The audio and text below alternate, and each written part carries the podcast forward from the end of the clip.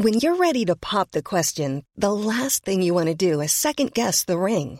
At Bluenile.com, you can design a one of a kind ring with the ease and convenience of shopping online. Choose your diamond and setting. When you find the one, you'll get it delivered right to your door. Go to Bluenile.com and use promo code LISTEN to get $50 off your purchase of $500 or more. That's code LISTEN at Bluenile.com for $50 off your purchase.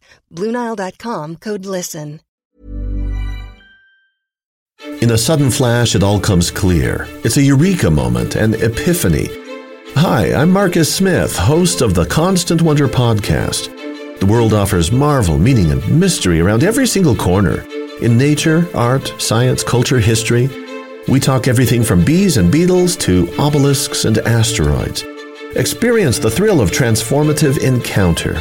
We'll bring more wonder to your day. Listen to Constant Wonder wherever you get your podcasts. Before we kick off the show, if you're a fan of History Hack, please do what you can to support the show. We completely get that not everyone is able or willing to dig into their pockets. Times are hard, but by dropping a like, subscribing on Twitter and YouTube, and importantly, leaving a review wherever you get your podcasts, you can help the program grow and reach more people. If you're interested in becoming a supporter, go to patreon.com forward slash historyhack, where you'll find perks from secret Facebook groups to early release material. If you just want to leave us a one off tip, go to ko-fi.com forward slash history hack. The links are in the description. And whatever form your kind support takes, know that we are massively grateful. Enjoy the show. Hello and welcome to a very special New Year's Day episode of History Hack, uh, where we are doing the history of History Hack. It's like a reminiscence episode. Uh, Alina is here, kind of. Alina? I am here. Unfortunately, I am driving, but I am here. Keep your eyes on the road, damn it. Eyes on the road. I've got to be here though. But you had to be here. How could you not be? So even if you're only kind of half here and listening in um, and just interjecting the odd bit of nonsense, you couldn't not be here. Uh, and obviously, we've got like the rest of the the management crew. Boney, who's like got some gimpy eye thing going on. What's the matter with your eye? I, I, my my eye is trying to escape. I believe it's it's not it's not pleasant. To be fair, this is better. This is the main reason why there won't be a video of this because I just look like more than a freak than I normally. do. Hilariously, you're you're going to be here for the first bit, but you've got people coming around. So you got to face guests with that face. I, I, I, I do. And they, they've come from up north, so they're probably used to. to Have you, have you considered wearing an eye patch? I've got an iPad. Oh, so do it's- it. It's fantastic. And if My anyone daughter- asks you what happened, you've got to say, "Don't like to talk about it. It was in Nam." Yeah. Right. I, I went we- full. I went full pirate for my daughter yesterday. She found it funny for a minute, and then she is it. like 19. She's probably now like, please God, don't let him do any selfies of this. Uh, Zach, Zach is here, obviously, chief of staff. You're right, Zach. I'm all right, mate. How you doing? This is all your idea, mate. Yes, yes, it is. It's a little bit self-indulgent, isn't it? But I just kind of decided, nah, Fuck fuck it. it, basically. It. So this, but you've turned it into like this really weird sober lunchtime gathering at the Mary Rose because you've invited other people. Um, I'm just going to hand over to you, mate. Because I ain't got. You were so like every now and again, Zach just goes, "Yes, boss. Yes, boss. Yes, boss." And every now and again, he goes, "No, I'm in charge of this. this is how it's going to be." And it's a bit of a turn on, um, even if he is my history brother. So we just let him do it. Um, so go for it. Speaking of people who might touch their brothers inappropriately, you've got Lockie here. It's true. We no, well, we rarely touch inappropriately. Um, it's, But what's what's appropriate in Suffolk? yeah, no, it's true. Um, I, I do, I do feel like you know a bunch of people who usually meet at the pub, uh, and someone suddenly decides, hey, maybe let's go for coffee. Um, let's go for in- in- brunch. or, or let's go for brunch. What the hell is this? Zach, who else did you invite and why? Sorry, as I just try and recover myself from um, laughing. So I've brought my extended podcasting family along as well. So I have the other Mrs. White, my podcasting wife. Hello, Charlie. How you doing? I'm good. Happy New Year to you, podcasting husband. Thank you very much. Happy New Year to you. And we have my other history sis. Uh, so Alex has kind of become my older not much older, history sister. Hasten to add that in. Smooth operator here. Uh, but Oh, ever since got, you've got a girlfriend, you've turned into a right fucking smooth bastard. You know that. it's got it's got all the all the moves. but my other history sis is in the house. Beth, how you doing, mate? I'm good, thank you, Zach. Thank you for inviting me along for this. I always enjoy getting together with you, r- weird people. So, It'd be really hilarious. Could you imagine her reaction if we didn't invite her? Oh, should have thrown I, straw. might never speak to any of you ever again. it would be awkward for lots of lots of things. Right, let's let's start this off because this is going to be an an absolute odyssey. I reckon if we do this in under two hours, I'm going to be staggered. Um, shall we go around the room and just kind of talk about how people got involved? First of all, you know, like the the genesis moment, which really means I'm, I'm going to make the boss talk first, Alex. Well, it shouldn't Alina. be me that talks first. It should be Alina. Yeah, Alina, that's a nice one. Alina, talk us through how it started. Okay, oh, do you know what? Uh, okay, I'm gonna. It's a really long story, but I'm gonna try and cut it down to less than two hours. if you could, because Beth's got a spreadsheet of stuff she wants to say. I can do it. In, I can do it in under two minutes. Time me. No, don't time me. Just in case I don't do it in under two minutes. Okay, so uh, uh, it all started out. I was in London, uh, from Poland. In funny enough, March 2020. And what happened in March 2020? Everyone. the world imploded. the world imploded, exactly. So uh, March 2020, I'm stuck in Poland, and I'm kind of like I'm uh, a Poland. I'm stuck in England, and I'm like, okay, I'm I'm bored. I know I'm going to undergo quarantine when I get back. Poland sends out planes, repatriation planes around the world. Awesome. I got repatriated. I mean, the last time people were being repatriated was like in the 1940s or 19, uh, uh, late 1950s. Awesome. Love it. So I got repatriated and I'm stuck in quarantine. I'm thinking, holy shit, I'm bored. I've got nothing to do. You know, I'm online teaching. It's so incredibly boring. I've got to do something else. We can't do on lectures because online lectures didn't start yet. Nobody's doing anything. And I'm thinking, holy shit, I've got to do something with myself. And I thought, oh, maybe I should start a podcast. And this is way before this whole podcasting thing exploded because podcasts weren't a massive thing just yet. I mean, they were they were out there, but they weren't this big. And I was like, I've got to do something. And I was thinking, who can I call that'll be really good fun to um to kind of get on board with? And the first person I call uh, is Alex, and I'm like, hey, I'm thinking of starting a podcast. What do you think? And she was like, yeah, that sounds cool. Let's start that. That'd be really interesting. And it just started ball, ball rolling from this one phone call to this, I don't know, 500 and something episode, two year saga thing, if I'm right. Yeah, you are. Um, and what is hilarious is like, because Alina's, we all know Alina's quite faffy. She was all like, "Yeah, it'd be great. We'll have a podcast. We'll make some episodes."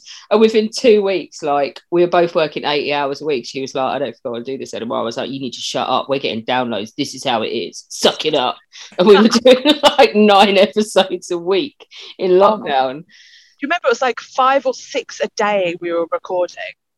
Yeah we were we were insane there was no and then like, at that time it was taking me like half an hour to edit each one at least and it was just like yeah it was Oh, because remember, oh, you know, we were trying to find our footing at first, and it was a bit of, especially for me, I've got to tell you, I mean, now I'm far more confident doing stuff, especially like talks and, and things like that. But at the beginning, it was really terrifying. I was between before every episode, I literally wanted to throw up.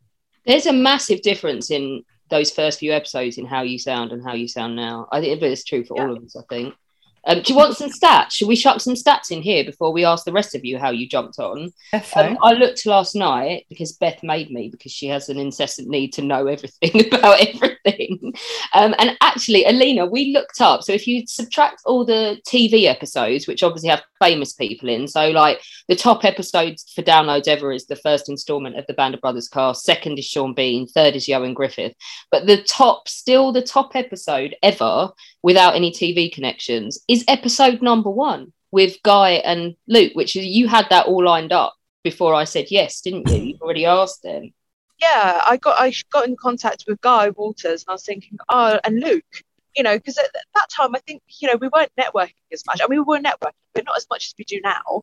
And I was like, who who can we pull in? And we were pulling in all our contacts, like every single. It was quite funny. Beth and I were scrolling down the list at two o'clock this morning, and she was like, "Oh my god, you had Mary Beard. Oh my god, you had James Holland. Oh my god, you had Dan Snow. Oh my god, you had Suzannah Lipscomb." I was like, "Yeah, I pulled in every possible person that I could grovel to in those first two weeks." But you got Mary Beard. Yeah, yeah, yeah, I did. Um, I don't even remember how I did that. I think it was it was I think maybe in a week or two that we were kind of maybe even three weeks we were in. And I no, kind of she's episode nine.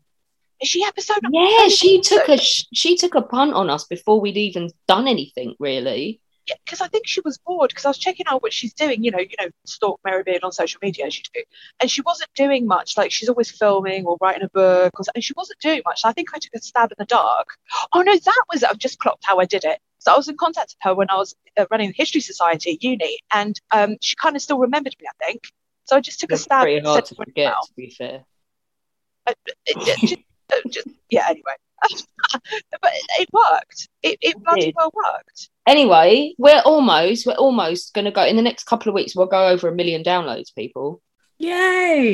Um, we have, and you know what really surprised me is how spread out around the world it is. Um, so we are well over hundred countries downloads now, which is insane. Um, it's mostly we've we've basically conquered North America, Europe. Um, we even have downloads in Mongolia and stuff. Asia's pretty much conquered, and that is only Africa where we're lagging, really, and obviously North Korea because they're not allowed the internet. But we've had a quarter of a million downloads in America.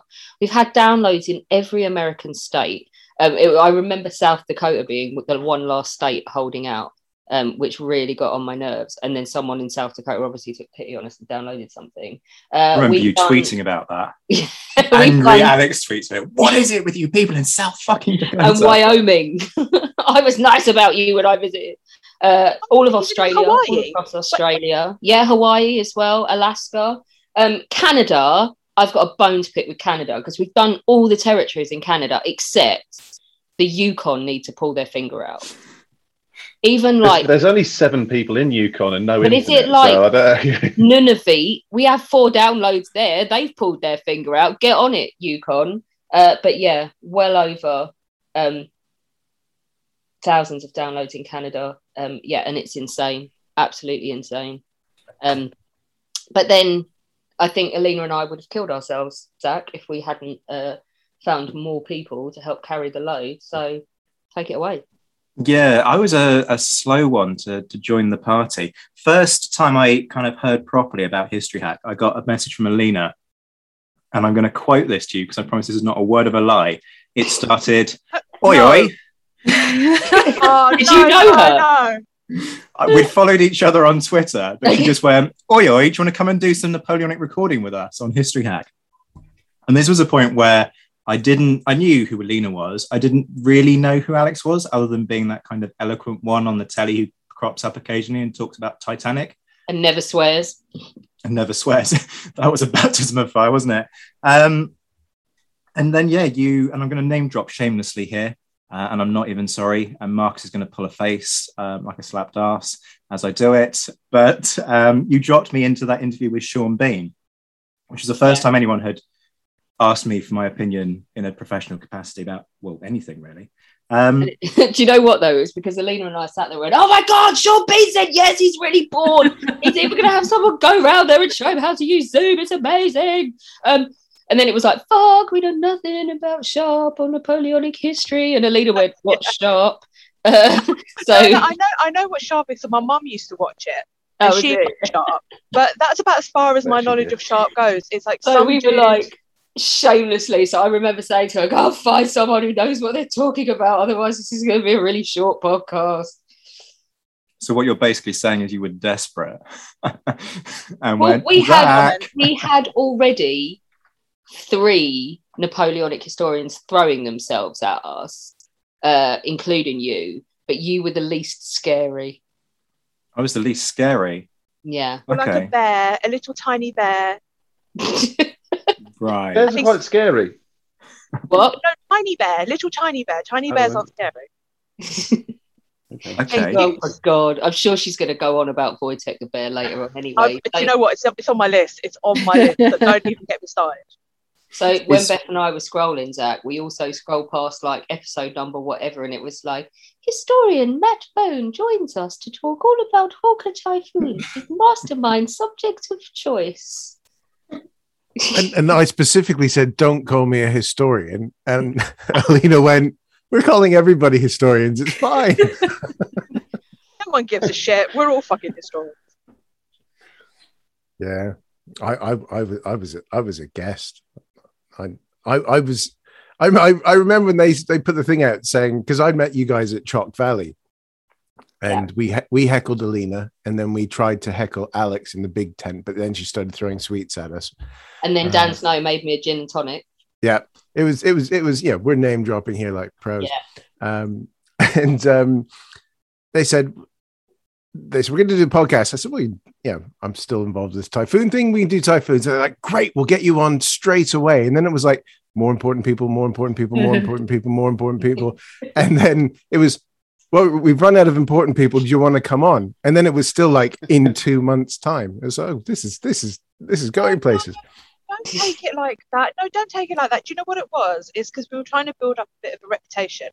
And, And, then you needed good people before you went to me. Yeah. It- well, yeah, do you know what? More than likely, it was just, and then they didn't get their shit together, and then they didn't get their shit together, and then they didn't get, and then they got worried they'd offended Matt, so they messaged Yeah, that was it. That was that is probably most likely. Alina, did you do it? No. Alex, did you do it? No. Alina, did you do it? No. Shit. He's answering the messages in the History Hack Twitter. That's still an issue, by the way, guys. There are three in there that appear to be for Zach. Just saying. Yeah, thanks for that. And then I don't, I don't, Matt. What was the story with you getting more involved? And Well, I, I, I um, I, I burnt my bridges with with that particular project, um, and I can't remember what happened, but but you you said, as you now have loads of free time, do, do you do you? Because I, I I made some comment about Wendy being quite happy that I wasn't wasting all my time on the on a typhoon project that wasn't going anywhere. You went, well, do you, do you fancy doing a show a month about planes and stuff? So yeah, right. And a show a month quickly became two, quickly became, can you help us out with the other stuff? And can you help us out corralling this lot down the pub? Can you help us?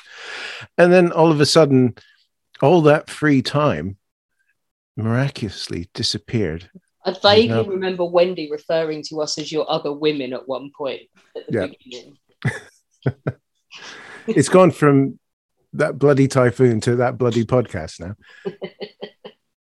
But it's it's been it's it's been it's been fun. Look, everyone's we're all sitting here after was it, eight, 18 months doing this, still smiling at each other. We still get together. It's nice. Beth is smiling and she's not got a big thing of sweets in front of her, which is just really weird. So yeah, this is why we're doing it first thing in the morning. You say But that, yeah. but there's I a know. six pack of Skittles, which is half empty, that she's looking at right now. Look at her. Literally, I can see it in my eye line. It's like a crack addict, isn't it? It's ooh. But there's half a Live bottle of tequila over there that's sort of looking at me in s- much the same sort of way. Go on, Zach, you carry on. So down the pub, people. Let's go to Lockie first. Lockie, what was your kind of initiation into this?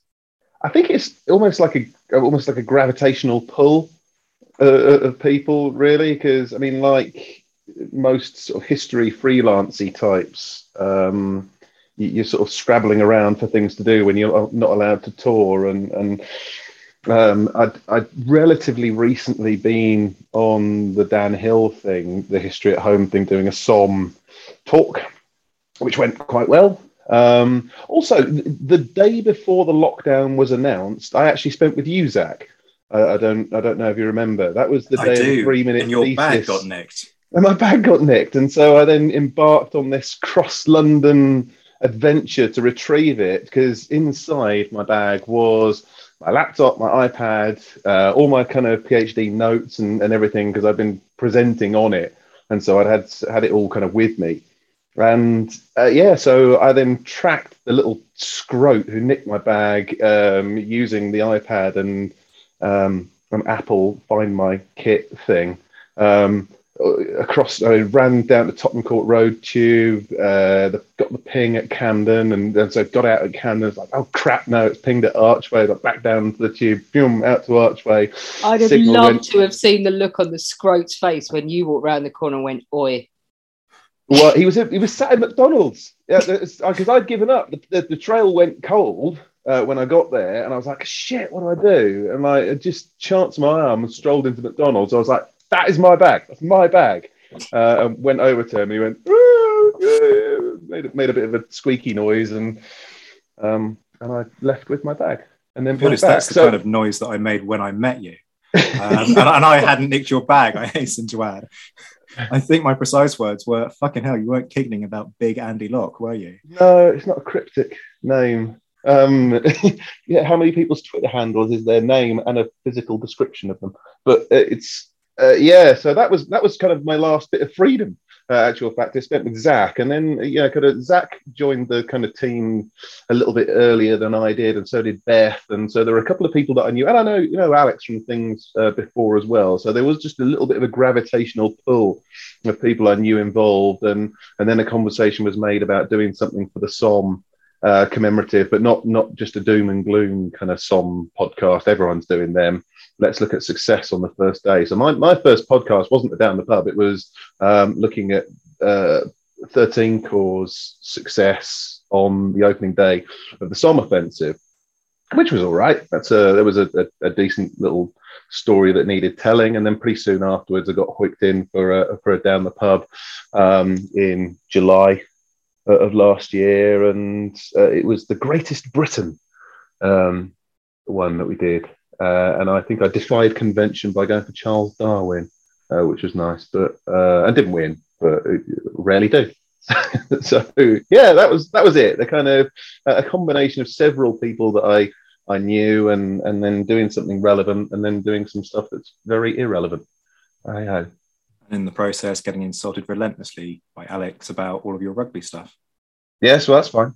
Yeah, we we rugby players insult each other, so we're used to it.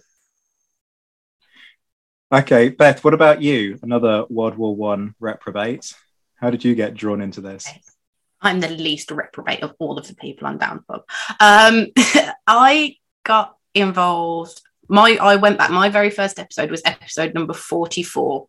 Um, I Can we, let's just pause. no Let's just need to provide the context first. No, we don't. Let's Yes, just I what do. Beth sounded like No, time she ever opened her mouth on History Hack because it's No. hilarious.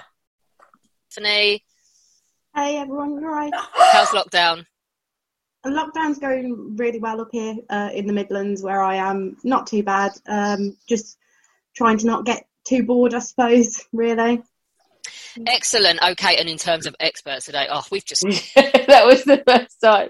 She I was, was so nervous. I was so nervous. So that was one of the really first ones, wasn't it? Like it was one of the first down the pubs, I think, like number two or three or something like that. And it- you'd put on Alex put on Twitter saying we need someone to come and talk about um, a First World War battle for most iconic British battle. Um, and some one of my friends on Twitter tagged me in it, and it just it went from there really. Like we got in touch with each other and i knew as i knew of alex obviously tv books and so on but i'd never interacted with alex before then. And we, we sort, of, sort of like knew each other through mutual people and, and and so on. And just it just went from there. And then i didn't do one for a little while after that. I think i joined back on a couple of episodes before the greatest britain one. And then it's kind of just gone from there. But this that episode that episode and being asked to to go on it and do it and then stay on the podcast and so on is probably the main reason why I'm still doing this with Alex and you know how she's the fact she's still in my life because of the Great War Group. Do you know what's it's- really hilarious though? You What? want to know where Beth gets her ridiculous competitive nature from? Who takes all the credit for all of it, Beth? My mom, What's her logic?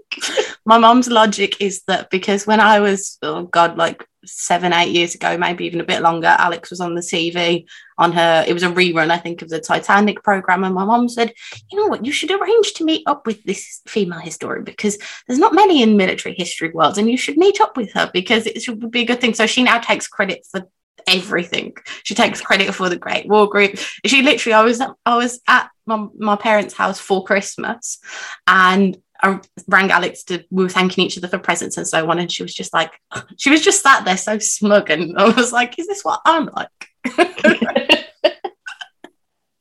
just a teeny tiny bit. Just a tiny bit. Beth. If it's any consolation, my first appearance, I swear my voice is an octave higher than it normally is. Alex goes, "Hi, Zach." Go, Hello, Alex. oh, but it was like it was my first time. I'd never done anything like that before. I'd never really done any sort of proper speaking or anything like that. I know it was a like a do guiding, but that is a very different kettle of fish. Well, it Uh, was quite new for us, wasn't it? Because I mean, I remember trembling, literally just shaking the whole way through my first appearance, and probably my next twenty appearances. Yeah, And I Alina's- remember the 20 pages of notes you brought to the God. Sean Bean episode. Everything you'd ever learned about Napoleonic warfare in note form, ready to go. In case, And then I was the in Sean pooper. Bean asked you a question you couldn't answer. And I was was the like one that. who just shitted over the reputation of the 95th Rifles, and everybody hated me for it. Yeah. Yeah, I, I was Yeah, definitely like that. I remember bringing my pile of notes to that episode and we're like, right, I've got to make sure I know everything about because I did the Battle of the Somme. I was like, I've got to know everything I know about the Battle of the Somme here in paper form, so I know exactly what I've realised now that when I said to you, this is the argument I would have made myself if I was entering, that's like no pressure. That's what- Go on, Alina. I just want to, yeah, I just want to throw in, Zach. You didn't sound nervous at all. You sounded really confident. So don't feel that you didn't sound like you didn't. No, You did, within and, like you 10 minutes, every time Sean Bean had a question, he'd be like, Zach, what do you think? And stuff. So it was like, you, Exactly. you fooled Sean at least. Yeah, but you know, history's just bullshitting with confidence, right? Yes. Or so my girlfriend keeps telling me.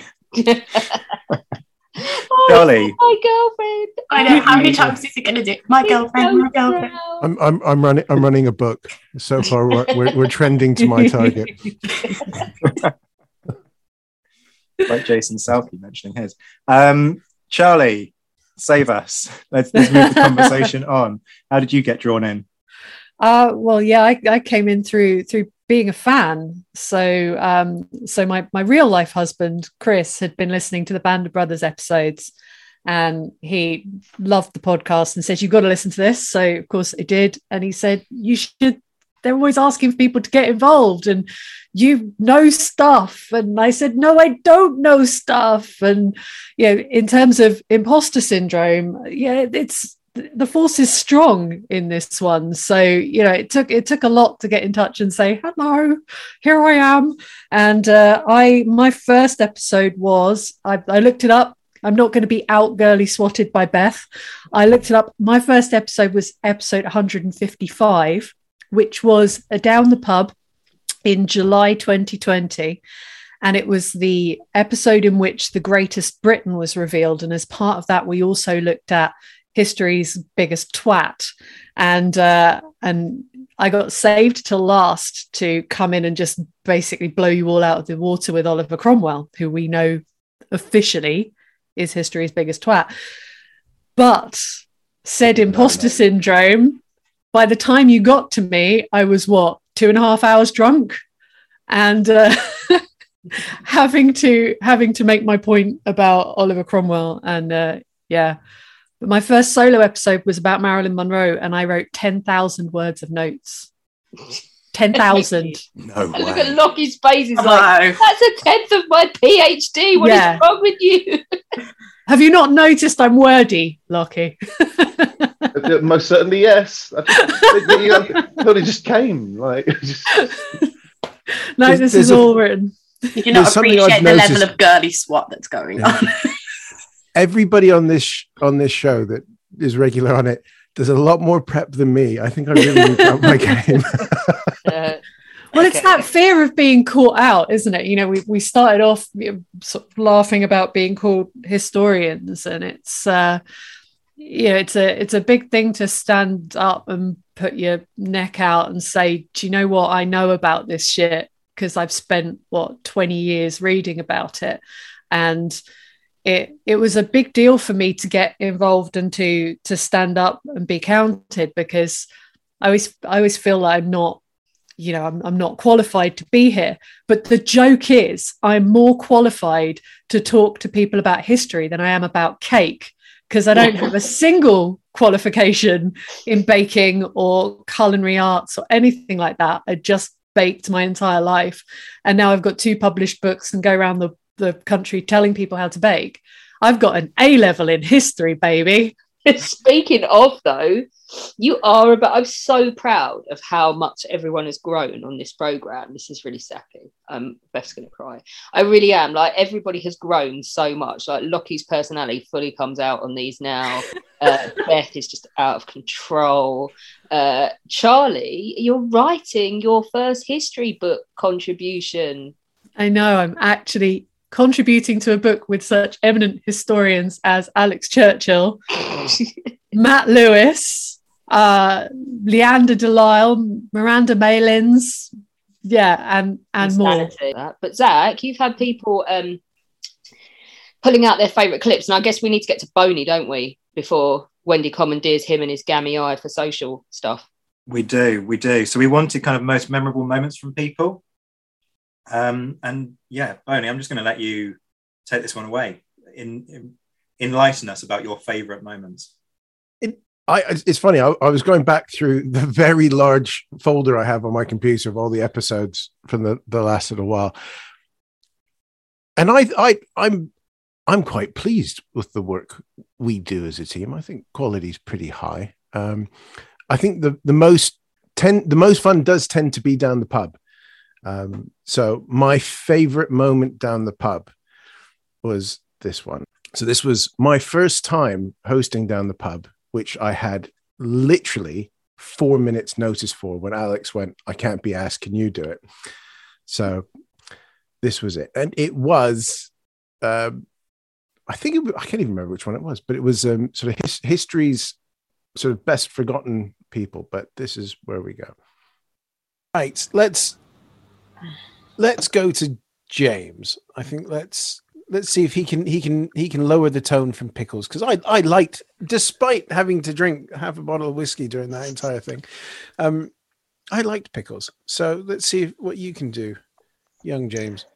Right, I I bent the rules slightly because originally I was only going to choose the. In that case, I'm going to mute you and we're going to move on because we don't like rules benders. Um,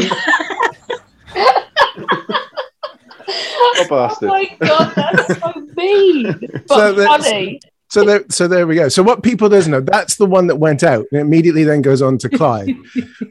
I felt bad, so we did let him do the whole thing again, and then I just edited it out. Listening, James, I do, I do apologize for that. Um, but um, it, it, it, it got a laugh, and I also have from that episode 30 sec a hot clip of 30 seconds of nothing but Clive chuckling. Oh, do it. He's got such an evil laugh. Yes.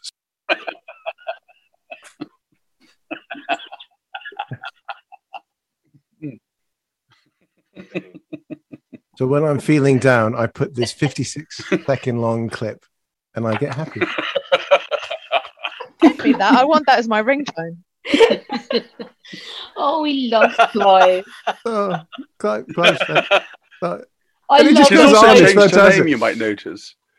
Yeah, there we, there we are. So I love those... the various stages Mrs. Clive has gone through, which is shock that he's hanging around with us, um, grief that he's making a tit of himself, and then just acceptance. Just let him get on with it. um, I, I, to be fair, I, I, I have, I have lots of other favorite moments. Um, I've got a couple from the Band of Brothers thing. Um, it, it's, it's funny. I was looking through the episodes here earlier when we were getting ready for this, and I just want to say I I, I feel really fortunate to be involved in this because I've got to do some amazing stuff with some amazing people. Um, with the the history sisses, you know, we've I've had lots of fun with Beth, and then I'm going to bigger up because I think the episodes I've done with Charlie have been my favorite. We've got to speak to Anthony Penrose and Amy Hassan about Lee Miller and Anthony Penrose. We've we geeked out so hard with Helen O'Hara. That Wasn't that it, brilliant? It was so much. We've got to have her back. She was she was brilliant. Um, and you know when when we got Abbott Abbott on to talk about um, uh, Prohibition, um, Ghosts of Eden Park, that was you know it was it's just been. I think it's as much fun asking questions with you guys as it is finding fantastic guests to have on. So that's that's always been a real privilege. So I just wanted to say thank thank you to everybody for putting up with me. And the, the, the one Zach and I do usually start with 30 seconds of us trying to one up each other to get control of the episode, and then I lose. And it's just that. Usually they start with me making a tit of myself about recording, but we just edit that bit out. Well, that's that's the wonderful thing about when you get to do your own edit because you just spend the whole time making yourself sound good. Um, you know what I've done before is when Alina hasn't laughed at my jokes. Knew it. I, I knew you were going to come out with this. How did I know? I've got, I've got, various clips of her laughing that I just insert after my jokes. But like sometimes I find it really funny to do a really out of context cackle after something that's not that funny, so she looks like a dick. Thanks for that one. I, I remember you saying that you were doing that. I was like, holy shit, no, she's not. I was just so is. I was indignant one day that you didn't laugh at my joke, and I was like, I'll fucking make you laugh. and you literally did make me feeling yeah. like, oh my god. Thank God you didn't put that onto any sensitive episodes, or did you? Holy shit, I'm gonna have to go through all the history check now. She's gonna die for all the Holocaust episodes to make sure I know I'm not that bad. Well, that would help our download statistics, wouldn't it? There we go. A little bit. Yeah. that would ruin my career. Yay! Do not edit that laugh. I swear to God.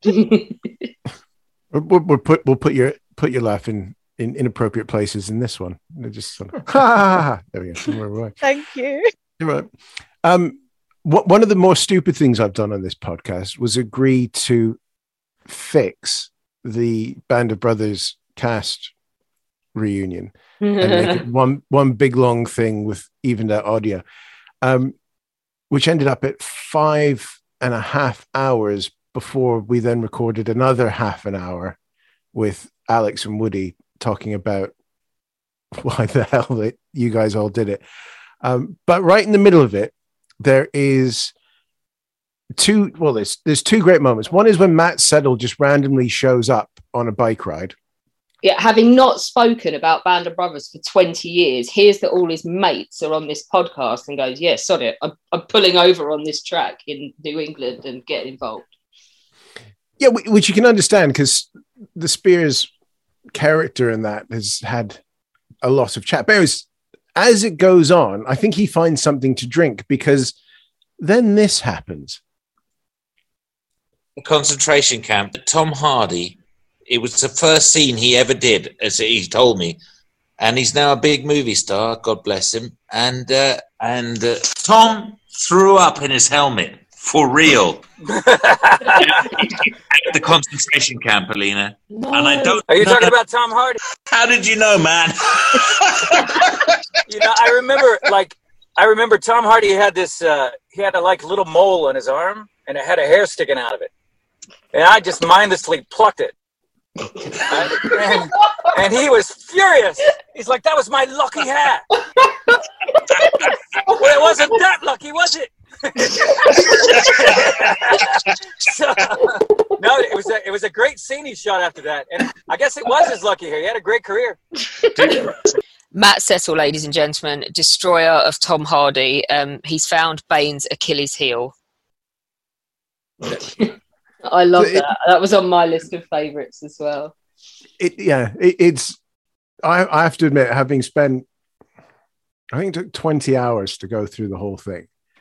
Um it it's it's gold. And I still think the best part of it is the bit when they get all serious and they start talking about the, the oh, mean, I very nearly went and found that monologue of Richard Speight from the fourth cast mm, reunion yeah. where he like Richard Speight should run for president yeah he he just he just goes full and it's a it's a weird shift because it goes from them messing around to Speight just going right we gotta we gotta talk about this and then it just gets really serious it, it was i you know i remember listening to that thinking wow I'm never getting on this podcast because you know it's too good. And then like two weeks later, I get a phone call saying, "Oh, can you come on?" Have you also, as well? My other favourite bit from that Band of Brothers shiz was um, Scott Grimes in the bar fight. Oh, I've got that here. I fell asleep uh, and missed the plane, and so I got on a train with my buddy, who was just visiting from uh, from the states, and I took this gorgeous train for hours and hours, and I get off in Interlaken at like 10 p.m. at night. I looked, it looked like I remember it looked like this little, exactly what I would expect this little town to look like. And I get off and I look to my right, I look to my left, and I say, okay, I guess I'll go to the left.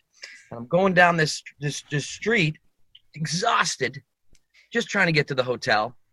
And Ross comes out of this bar. You remember this, buddy? You come out of this bar, Scotty. We're in a fight with these dudes. Come on.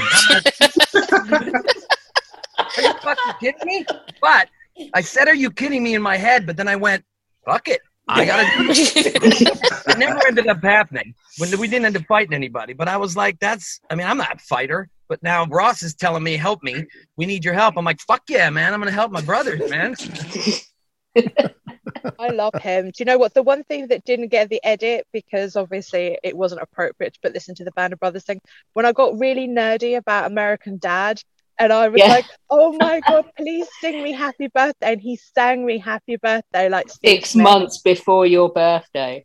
Six months. I don't care. Was, uh, but he still sang it for me and Steve Smith. He did. Do you know what? I think that might be in. I don't know if you guys want to hear, but this runs at nearly nine minutes, which is probably too long. But back in the day, I used to keep bloopers, and the intention was one day to make an episode out of them, and then I kind of gave up on that. So I have literally just strung them together, and I have no recollection of what is on there. So I'm going to play it, and Zach, you can just edit at will. But I have literally no idea what's about to come out of my computer. I, I, I'm nervous. That should be this one. Yeah. Right. Here we go. Picking up something in the background, Sean. It's someone in the background. Might be a combine harvester. Ah. In the country now, you know. oh, I, I live there. I got a brand new Got nothing combine on. harvester. Got nothing on. Yeah. Right, before we start, people have probably heard of a Frigate, but A frigate, Elena. Hmm. right, okay.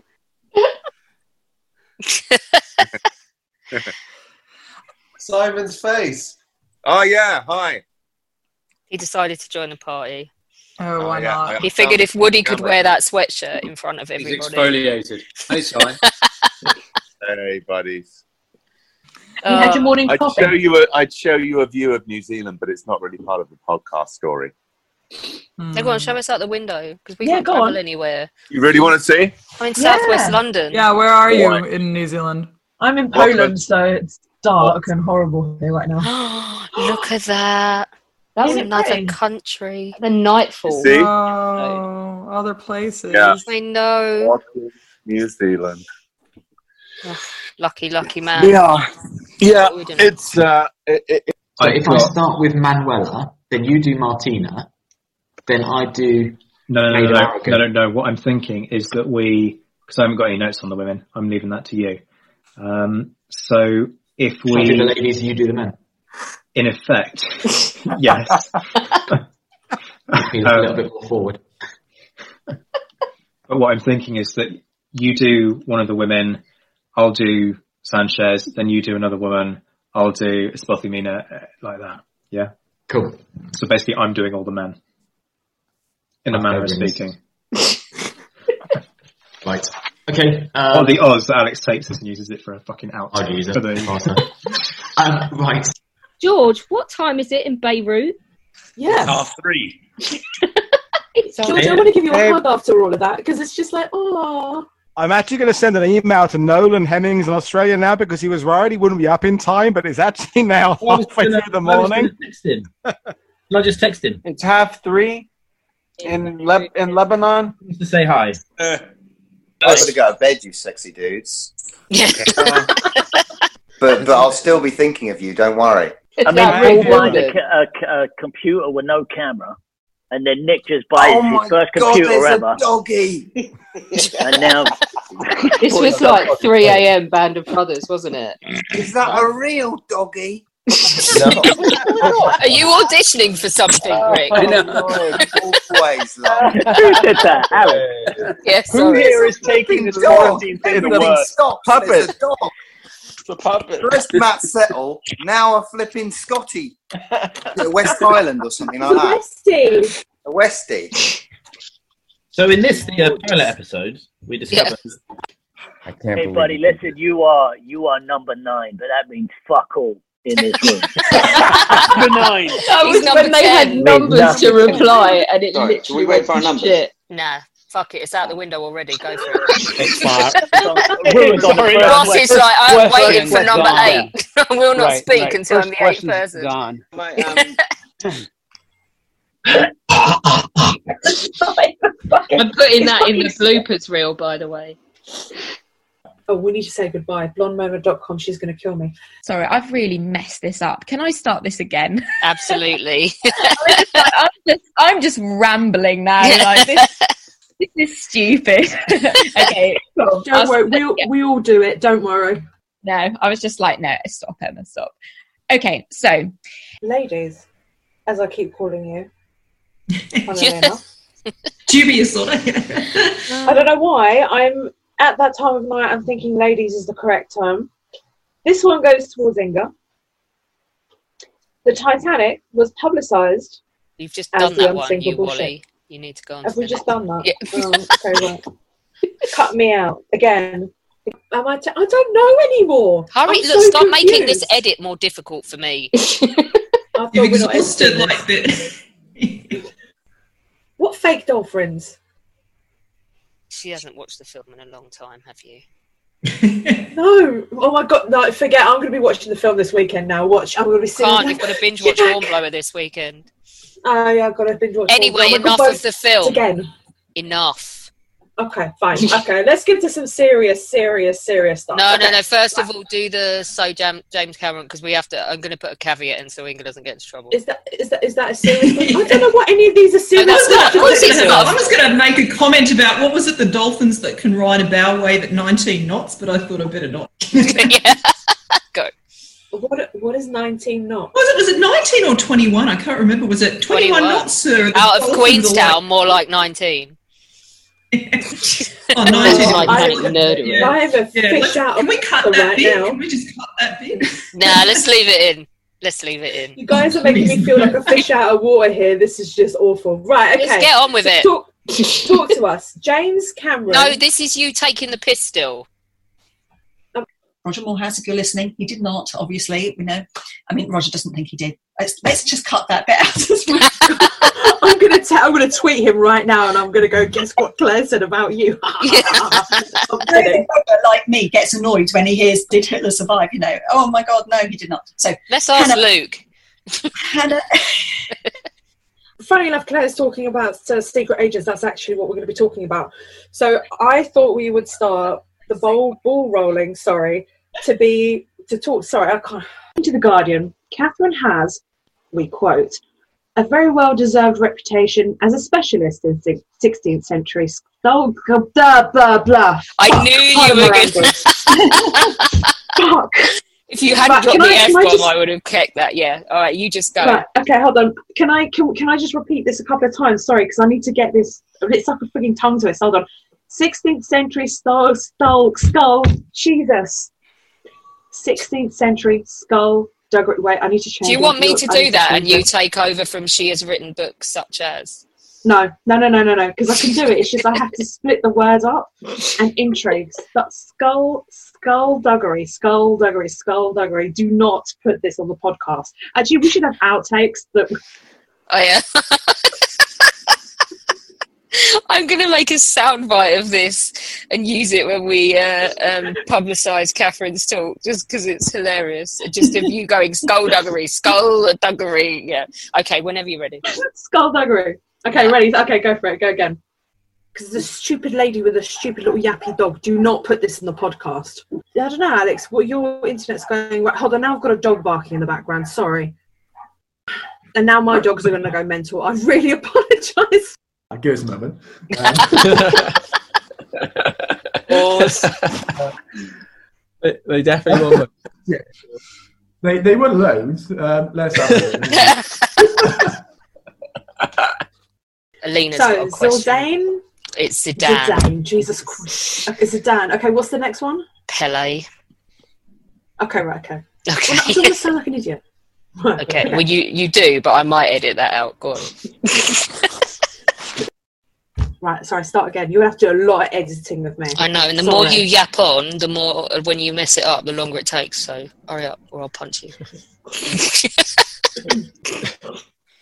There must be some stuff you can use in there. You should definitely use the Marcus and you talking about all the men you're going to do. 'cause That's hilarious. And the bit where Rick Warden starts talking to Alina's dog. Yeah, there, there was some. Uh, got one eventually, you know. He got a, a Westie, funnily enough, because he loved that mine. Band So. of Brothers clip. By then, it was half two in the morning. Fri- We'd been on about eight hours then, and they just wouldn't leave because we we made a pact. We said like me, you, and Woody, while they're willing to talk, we stay. Um, and they called our bluff because it went on for days.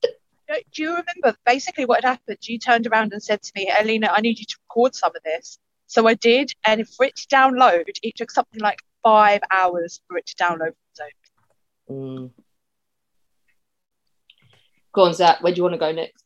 oh, who do we go to next? Well, let's let's stay with you, boss. What about other kind of great moments besides the bloopers? So I made like a little. I'm just going to rocket through them without explaining myself because otherwise we'll be here all day. But I put like self-indulgent ones where I had like an amazing time because it was something I was massively into. Uh, the Lancaster one with John Nichol was amazing. Aces High where we had Josh Savine and Peter Hart. Uh, my uncle on Afghanistan, hanging out with Sergei and doing um, Russians on the Western Front, and then him messaging me after it had been on, going, I sound so Russian. I'm like, yeah, you do. How have you got through nearly 40 years of life without realizing that you sound like a bad stereotype from a 1980s Cold War film? Uh, history of beer, because I've never seen home so happy in all my life as preparing that episode. Uh, my Queen Mary episode, where I got to actually just bang my drum about how awesome she was. Uh, Hossein Kamaly and his 20 Islam in 21 Women was amazing. Vaseem Khan, because I love his books. We did Partition with him, didn't we? Um, the Romanovs, uh, Alina didn't turn up, and I was so happy because I got Simon Sebag Montefiore to myself for the whole thing, and we just like pounced on about it. Uh, Richard Van Emden the other week on Boy Soldiers as well was just the ultimate nerd fest, and we finished it, and I think he was like, "Oh, I guess I'm so used to my wife just telling me to shut up." It was great to just talk to someone for an hour. Uh, African American History Week, we had two standout ones on that, and the Martin Luther King one, and also we interviewed a lady on like an oral history thing about her experience of living in the South in the '60s during like um, the civil rights movement.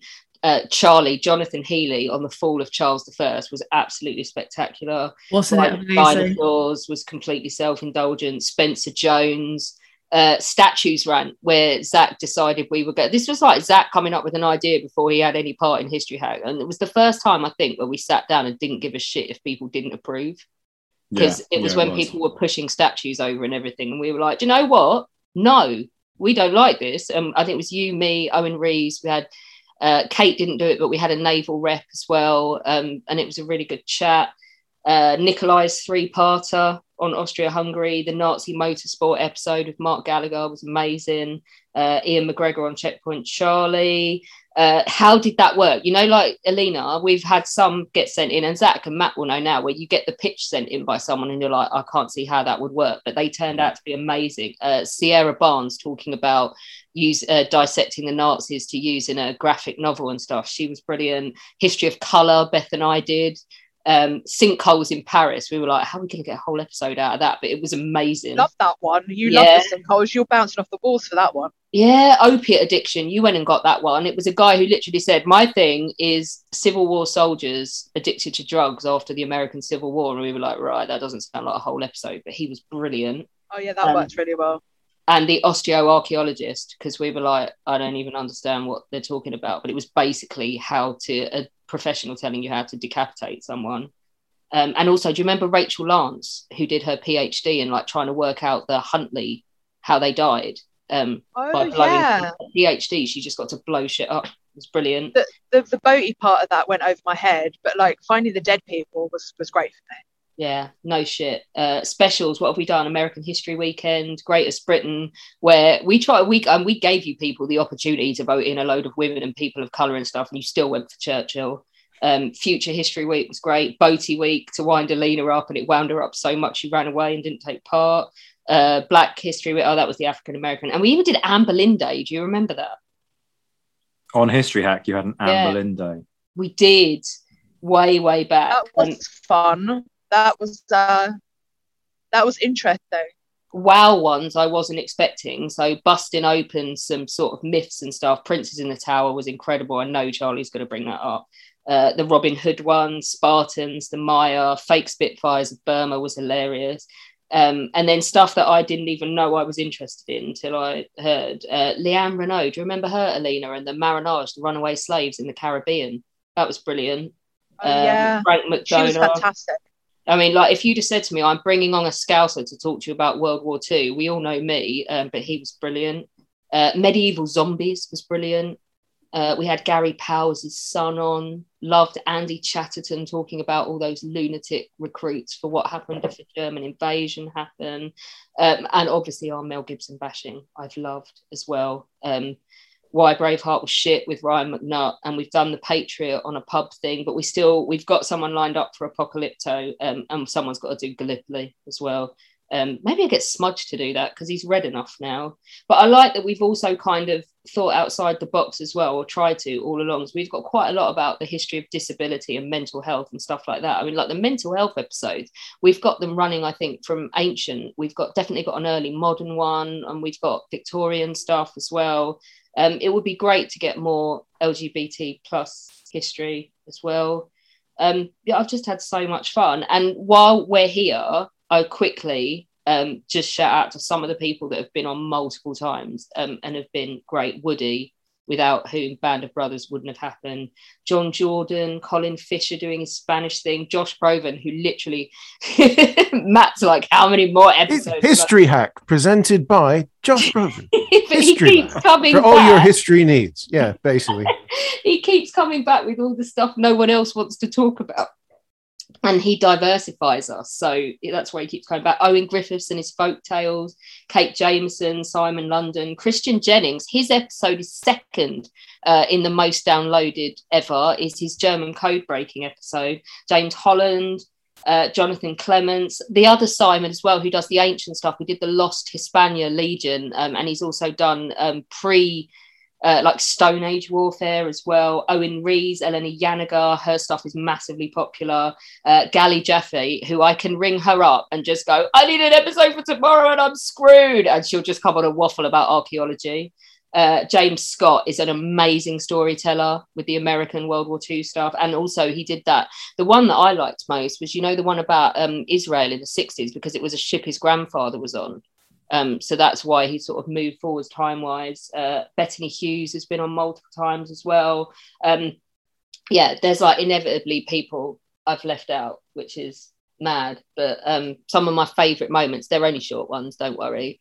Uh, I loved when we managed to get um, Jamie Bamber and Ioan Gruffudd to record that um, ending for us that we used during the first lockdown, which was Oh, yeah. hilarious. There now follows a public service announcement. I'm Horatio Hornblower. And I'm Archie Kennedy. The simplest gift you can give in these troubled times is to obey orders. Indeed. The regulations are very clear in the matter. It is the duty of all of us to remain at anchor until the little people in the talking box signal you otherwise. You don't want to end up getting flogged. Good day to you. Good day to you both. Right, shut that up. Um, I also love um, that we did a few episodes where we got um, people to volunteer to read testimony and stuff. We did it for the Somme. Melina did it for one of her Auschwitz things.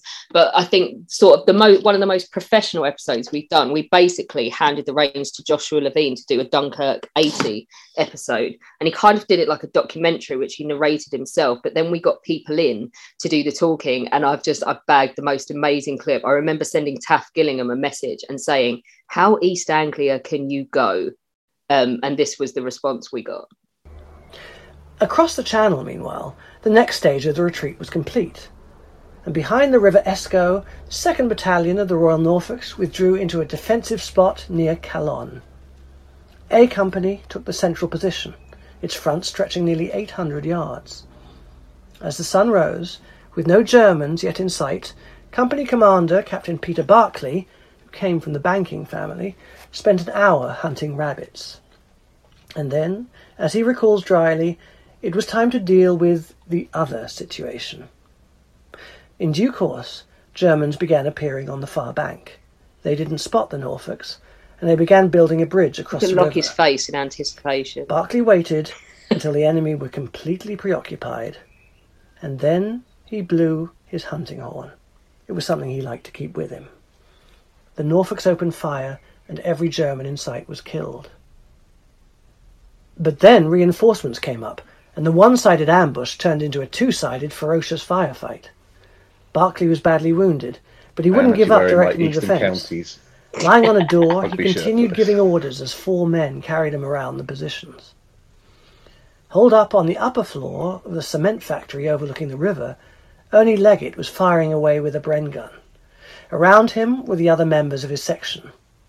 This is what he remembers. I was looking along the line at our company headquarters when I remember hearing machine gun fire, and I looked along the river and I see a figure I recognised, Sergeant Major Gristock, and he was crawling across the open ground on his elbows with his rifle in front of him. There were at least three other men behind him. They were moving towards a German machine gun nest in front of them that they were trying to take out. I then saw another German machine gun crew hurrying along and setting up a position behind Gristock so they had a flank view of him. He couldn't see him. I remember him reaching back and throwing grenades. I see his arm coming over. Then I heard the machine gun on the flank firing, but something happened that I had to turn away and I didn't see anymore. I love it. Marks out of 10, lucky. Absolutely, ten out of ten. I mean, i I think he's actually got got the correct Norfolk lean to his East Anglian as well. yeah, yeah. I, don't, I don't, I that don't was think not he's- a piss take. He was a pro. No, he's it, Taff. Taff knows his his dialect. He do. Um, Do you know what was brilliant about those is we had people with all different accents uh, come in and we tried to assign the right accent to the right person. Um, but there was one, I can't remember which episode it was. I think it was a someone or it was that one where we needed a Yorkshireman and we couldn't get one. And Holmes volunteered to do it. And Holmes's wife listened to it and just said, You sound like you're doing a really bad impression of Sean Bean. but I think it slid on through because they were done with uh, they were done seriously. Um, uh, nobody did Polish accents for the Auschwitz one and stuff, but I I thought those episodes worked really well, and I was just reminded of them when we were putting this together. So I think I might try and do another one of those. now that my more important people are showing up, I'm just wanting to break in and um, just give a shout out to the people that have been kind enough to put up with me on hedge hopping because you know there's there's been there's been some great ones. It's been I, you know the ones that stand out were Adam Berry and Seb Davey joining me to basically tell James and Al that their little joke about the best troops being dropped by the worst trained um, air crews was complete bollocks. Um, and that worked out to an hour and a half of fantastic episode, to which I don't think they speak to me very much anymore. Um, but the the one that still sticks to me is the very very long one um, I did with Phil Blood um, about uh, basically Luftwaffe complicity in the um, in in the Holocaust, which um, you tend to think of the Luftwaffe as the clean service, and they really weren't, as they were training their recruits in a live fire environment in in Poland, and that was amazing. The fact that we got it down to two 90 minute episodes was was quite was quite something, um, but it was it was quite harrowing. Um, and you know everybody that's been on is great. Um, Matt Willis, who you put 50p in and get 90 minutes of him chatting, is always always fantastic. Um, John's been on a couple of times, John Bernstein, um, and of course the one episode for which I broke every rule of History Hack, just because I wanted to speak to him, was my chat with Sam Pilling when I basically pitched the idea of conspiracy theories and faking moon landings, just so I could talk to my favorite music video director about Killer Mike and LP and um, Chaka Khan for an hour and a bit. And he was fantastic. So, Sam, who's just been rated the third best advert director in the world at the moment, thank you so much for that. And thank you, boss ladies and Zach, for letting me break our rules regularly for being on this show. And with that, I'm going to leave you because my other friends are arriving. We know where we are in the pecking order. Well, I, I, I'd, I'd be, I'd be happy to stay, but Wendy would kill me.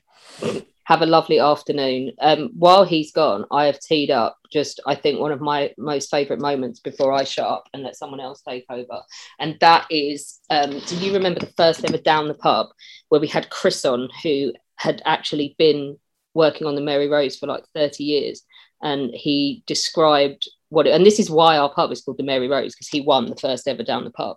Um, but he talked about being there when she came up. Chris, you've been in from the start. You you you've got a you before we came on air. You told us you were there when they brought her up, weren't you? Yeah, so that was in um, October of 1982, and I was uh, still underwater when the ship left the seabed and hit the surface. So I was filling up airbags to help with cushioning and help with the lift. Um, so yeah, I saw it ri- rise from the seabed. And didn't so Holmes? You you had a question earlier, didn't you? Do repeat it because it was brilliant. Because you remember the Mary Rose guy. You actually looked a little bit excited when you heard that Chris was here. I, I, I did, despite my incredible lack of um, my, my incredible ignorance on the whole subject. I, I can remember, um, I think as an eight-year-old, being rushed into the school hall, and we had to watch it on those tellies that had big cases around them. And I was saying to Chris earlier that. Uh, In a sudden flash, it all comes clear. It's a eureka moment, an epiphany. Hi, I'm Marcus Smith, host of the Constant Wonder podcast. The world offers marvel, meaning, and mystery around every single corner. In nature, art, science, culture, history, we talk everything from bees and beetles to obelisks and asteroids. Experience the thrill of transformative encounter. We'll bring more wonder to your day. Listen to Constant Wonder wherever you get your podcasts. um, we all remember watching as eight-year-olds in the Midlands with no knowledge of uh, maritime archaeology, but we all remember that bit when the lifting cradle, something gave on it and it crushed down a little bit. And I remember like 200 eight-year-olds looking at each other thinking, well, that can't be good. How did that feel at the time, Chris? Well, we I was actually being interviewed live on the BBC when it happened. Um, and I was gobsmacked. But luckily, before you could tell I was gobsmacked, they cut to the main uh, producer and uh, the main uh, person who was presenting to say what had uh, what had happened. But we were later congratulated for for making it much more exciting because it had been a bit like watching paint dry. But the great thing, one great thing about the Mary is how everybody remembers that moment. People remember the raising of the Mary Rose, just like they perhaps remember the first men on the moon, or Kennedy being assassinated, or Lady Di dying, or the Twin Towers um, collapsing. So, Or so it's- Beckham it's, one getting of those sent seminal off moments. for that uh, kick on Simeone in the World Cup. yeah, or winning the World Cup in Yeah. '66. Yeah, but, But- there are these there are these events that people remember, and I think that's incredible that so many people remember it coming up. But Chris, what, what year was it? What year was it raised? 1982, October '82. So, Chris, unsurprisingly, if you come on now and say that you're going to argue for, like, I don't know, the dreadnought, I will laugh my head off. But I don't think you are, are you? Tell us, what is the greatest ship ever built? Well, the greatest ship ever built is unquestionably the Mary Rose. So that's why it's called the Mary Rose, guys. I don't know how many of you had ever heard that, but he won. It was very nearly the Queen Mary because my friend Brian Hawley came on and did um, a pitch for that, and he was so eloquent um, and brilliant about it that he got everyone really excited about the Queen Mary, but the Mary Rose took it. See, I want to just pause our little reminiscence a second there and just kind of flag the audio and kind of talk about the trolley feedback that we've got at times because you took an absolute fucking hammering in the early days, didn't you? About Yeah. mic quality. Uh, in the middle of a pandemic when we were working 80 hours a week for free, right? Because, you know, you, you're naturally like a, what is it, a sound technician or whatever it is these people do that make the, the audio quality. Yeah, What- I mean, what, what was the feedback yeah. you got? Uh, oh God! So yeah, it was. I think one person didn't like that we swore, and our response was "fuck 'em." Um, Classic. someone, uh, what was it? So Beth, did you not find a clip where a guy trolled us, and then I trolled him back on down the pub? Yeah, I was trying to find it and I just I can't find it anywhere. But I've the the gist of it was I'd I think what happened. It was when I had COVID in November 2020, and I just came on because I was like, I need some company. I can't be sat on my own. Um, and I was obviously dying, and you were all obviously taking the piss out of me, as you quite rightly should have. Um, oh, surely not. Um, but he was, I think this guy, it was a couple of weeks after, which is why I don't think I can find it yet. I'm determined to find it. It's hidden somewhere in a down the pub where someone, you read out a review about that episode where he'd complained about the swearing, but also complaining about the fact that you were taking the piss out of me because I had COVID. And I was on death's door. and you sat there and was like, we've had this review and just read it word for word. That sounds like something I do, to be fair. I mean, it, surely not. Yeah, I, most of them were about the sound quality. Um, I though there was the oh, do you know what? It was the one guy. It was clearly the only episode he'd ever listened to was the down the pub, and he just said it was a load of idiots swearing at each other, and I was like, yeah, but that's why people like it. And Yes. That's the point of down the pub. Get with the memo, mate. that was basically the gist of it. See, I my think had favourite actually gone to the pub. Doesn't sound like it. no, no. Maybe a wine bar. Yeah. See, my favourite one's quite a recent one. It's to do with the Chris Pears recording we did on Isandlwana.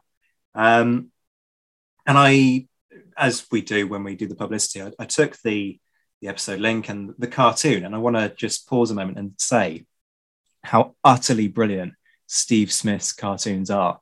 And we'll talk about our favourites, I'm sure, in a second. Mine is absolutely the one of me as a pharaoh with no nipples. But that probably just says a lot about me. Um, but in that, uh, the premise behind these is that you have the three presenters, and then the the image is kind of based around the topic. So it's Andawana, the Zulu Wars. So we're the three of us, myself, uh, Chris, and Alex, are all in Victorian British Army uniforms. And so I post this on a particularly sort of um, pomp and circumstance, land and hope and glory style Facebook group. And the feedback that I get, uh, just literally the first comment that comes up is, why is the bird in uniform? Oh, man! you know what though? For all the whining they've done in the last month, that is by far. So the suckers have bitched and moaned, but Beth and I were laughing at this in the early hours of this morning. It's the most downloaded thing we've done in the last couple of months. So clearly they've all like gone running at it like suckers and then just gone, yeah, but, but, but, but. Yeah, the other feedback we got on that one was, well, the cartoons are quite childish. I don't think you'll get much engagement. To which I just went, we're on nearly a million downloads, so I don't think we need to take your advice. Don't you love it when you get people who have literally 500 followers on Twitter um, who tell you how to do social media? And you're like, well, yeah, I'll take our sort of 7,000 on the Great War Group going on eight, and I'll take our like my 16 and a half thousand, and I'll take sort of the 8,000 we've got on History Hack, and I'll just carry on doing it my way, I think. But, but thanks, thanks I for had your that one recently, didn't I, by that woman? Yeah, yeah. You're never going to make a historian, Alina. Oh, what, what was it? Uh, Your your posts are trivial and um, not befitting a historian. Do you know what Zach and I did the other day, just for shits and giggles? I posted a poignant picture of the ruins of the cloth hall in Ypres, and at the same time, I posted a picture of a hippo sucking another hippo's ass. Guess which one got more engagement? Ready to pop the question? The jewelers at BlueNile.com have got sparkle down to a science with beautiful lab grown diamonds worthy of your most brilliant moments. Their lab grown diamonds are independently graded and guaranteed identical to natural diamonds, and they're ready to ship to your door. Go to BlueNile.com and use promo code LISTEN to get $50 off your purchase of $500 or more. That's code LISTEN at BlueNile.com for $50 off. BlueNile.com code LISTEN. Quality sleep is essential. That's why the Sleep Number Smart Bed is designed for your ever evolving sleep needs. Need a bed that's firmer or softer on either side? Helps you sleep at a comfortable temperature? Sleep Number Smart Beds let you individualize your comfort so you sleep better together. JD Power ranks Sleep Number number 1 in customer satisfaction with mattresses purchased in-store. And now save 40% on the Sleep Number limited edition Smart Bed for a limited time. For JD Power 2023 award information, visit jdpower.com/awards. Only at Sleep Number stores or sleepnumber.com.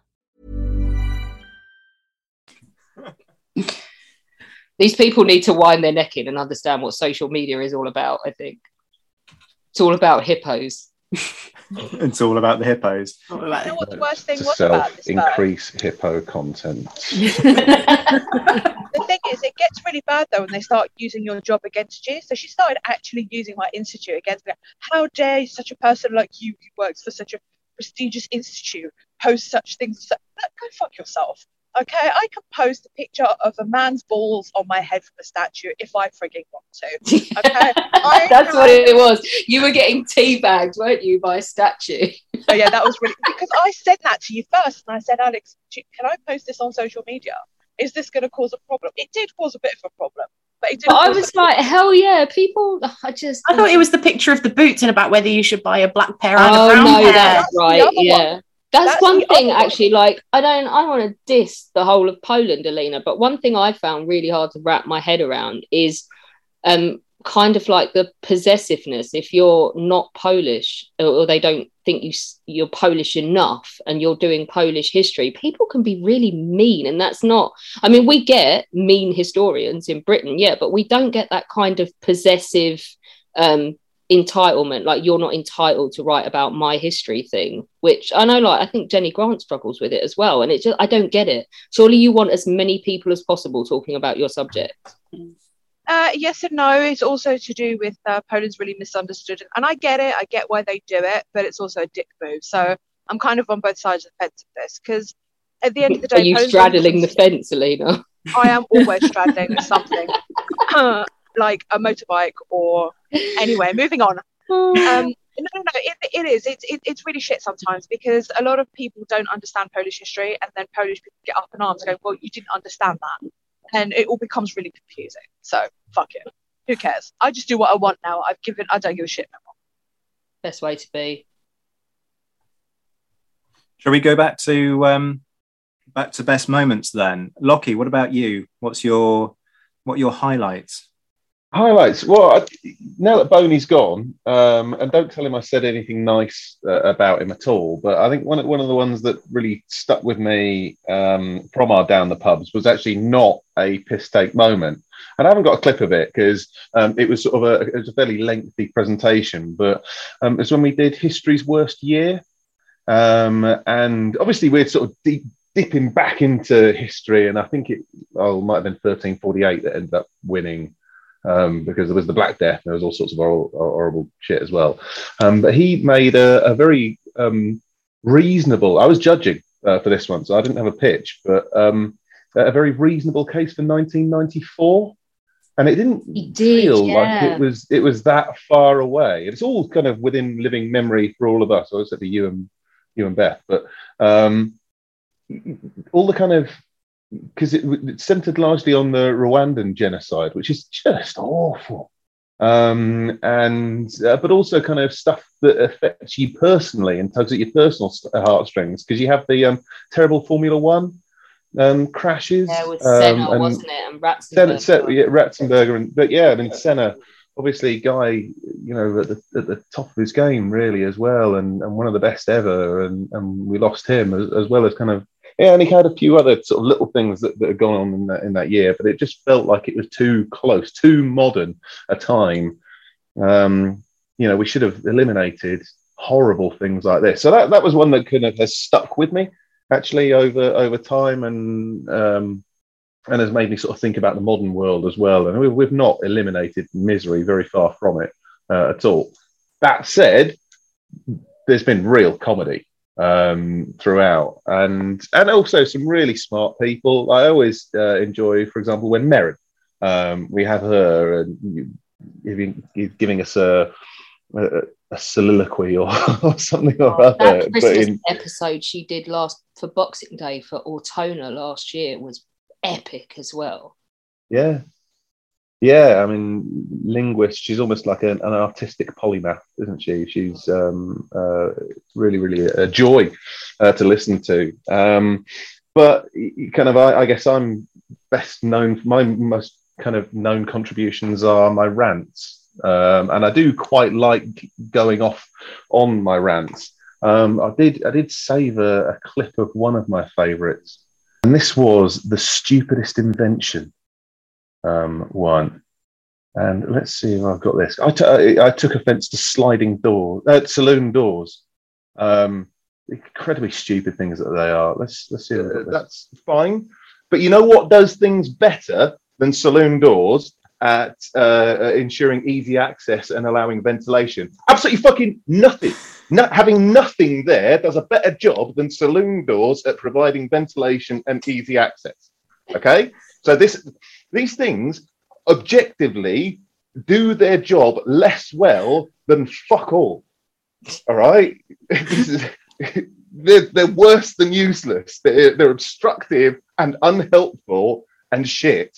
Okay, but not only that, an additional criteria I chucked in, besides not doing their basic job and no accidental benefit, is is there a fair to at least a fair to medium chance of getting hurt by these things? And for this, I just I'm going to refer people to a, a YouTube video called "Kid Gets Hit by Saloon Door" compilation, in which basically um, the child's mother sort of steps through this, I don't know, experimenting with a saloon door, and then lets the thing smack their child straight in the face.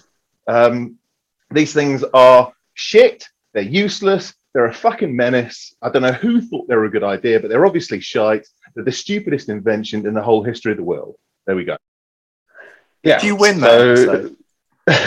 I mean, that that one was one of the ones that I kind of I, I kind of think I think I killed Boney with that one because Boney immediately went off and um, looked at the video and and they just spent the next few minutes dying as we watched this kid get repeatedly smacked in the face by these saloon doors.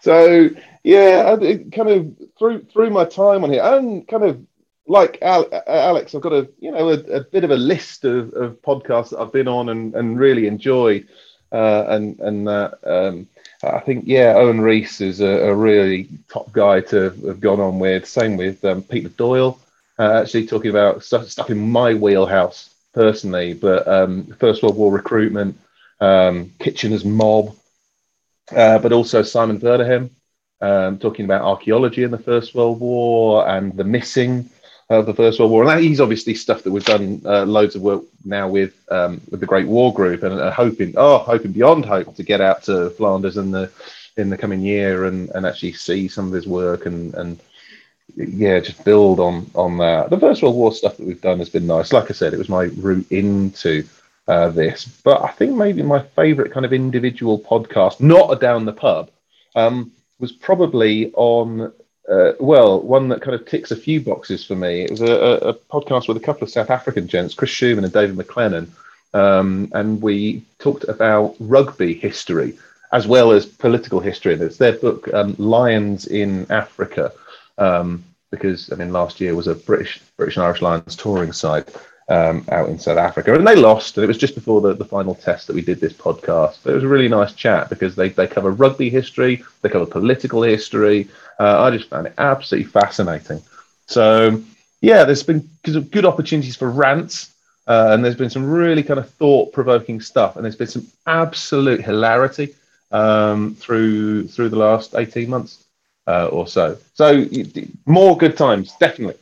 Um, Yeah, definitely. And we're, we're not going anywhere anytime soon. So there'll, there'll be plenty more where that came from. But yeah, it's it's funny, isn't it? The, the down the pub thing. And, and Alex has said this in the past that I kind of feel that in in creating that down the pub community, quite a few people have found each other who wouldn't have normally found each other. And in the process have found a little bit of belonging that perhaps, certainly in my case, I didn't have before.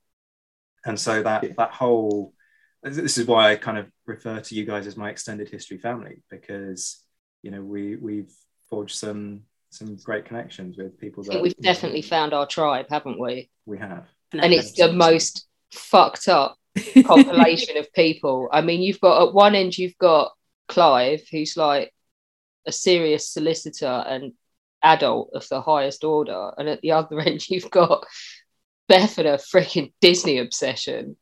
and in between, you've got just about every class, race, lunatic interest Kit, thing God knows going. what Kit's currently up to in in, in the Far East. Bangkok. He tried. I think his choices yesterday were go and watch a lady fire a ping pong ball out of a part of her anatomy, or a lady boy show, or uh, a surprise show, which I think he was quite scared of. Um, he's basically killing time in Thailand, where he's been stuck because he couldn't go to Cambodia, isn't he? But how he's killing that time, I'm I'm not sure. I want details. No. Can I just say thanks for uh, putting Beth on the end of the scale? I was expecting you to put me and my, my weirdo uh, historical obsessions, which I'm not going to bring up because I'm going to constantly constantly keep bringing it up anyway. I do, what I really love is I had to set a rule with Alina right at the very beginning after the first two down the pubs. I was like, right, Alina, you're not allowed to bring the Holocaust to the pub because it's a pub. You regret that, don't you? no, not not in the slightest. Do I regret that? Um, yeah, mental. Yeah, probably not the best environment to talk about the Holocaust in down the pub, considering how shit faced a lot of us get. Yeah. On the subject of which, I'm going to go to Beth. I knew that was going to be me. Absolutely knew that was going to be me. So Well, Beth, come on, best. mo- uh, Can I just say my best moment of Beth? And Beth has done some brilliant moments in History Hack, but the unquestionably best moment was when we got her so drunk that she sang. She did like a karaoke Frozen through Zoom, and she kept going, "No, I'm not going to do it. I'm not going to do it." And in the end, she was so drunk she couldn't help herself. I can't think remember which There's episode. also it is. been the at end of occasions one. when I have to WhatsApp her going, "Your boob's about to come out the side of your top." the sofa at that angle, and then you see her suddenly sit up. oh, and the legs as well. Like, I am. I think I'm the history hack naked guy, basically. Until Chris, Chris gets the mankini on. Until he gets the mankini, then there's no. I'm not gonna. Not gonna try and outdo him there. Um, yeah, I think most memorable, mem- most memorable moments. It's most for most of us. I think they are going to be down the pub because obviously with a lot of the history hack episodes, the, the normal episodes, they're people who've put in a lot of research and they're doing a lot of work, so they can have quite a, like a serious element to them. Um, so when we get the down the pubs on and we get everyone together and it's just such a laugh, those really are for me the highlights. Like when we were basically during the lockdown recording one every week and we were seeing each other every single week, it was really a highlight, you know, of being able to mix with people. And as you you said, Zach, we've really found our people at you know the group of people like you know zach my history bro charlie my big my big sister elsa you know it's we've we've found we've found our people and i think that shows in the down the pubs because they're just so much fun because we just get on so well um my favorite moment on the down the pub was one of the very few times when i actually go on a rant um, as Charlie knows, because she is one as well, I am a girly swat.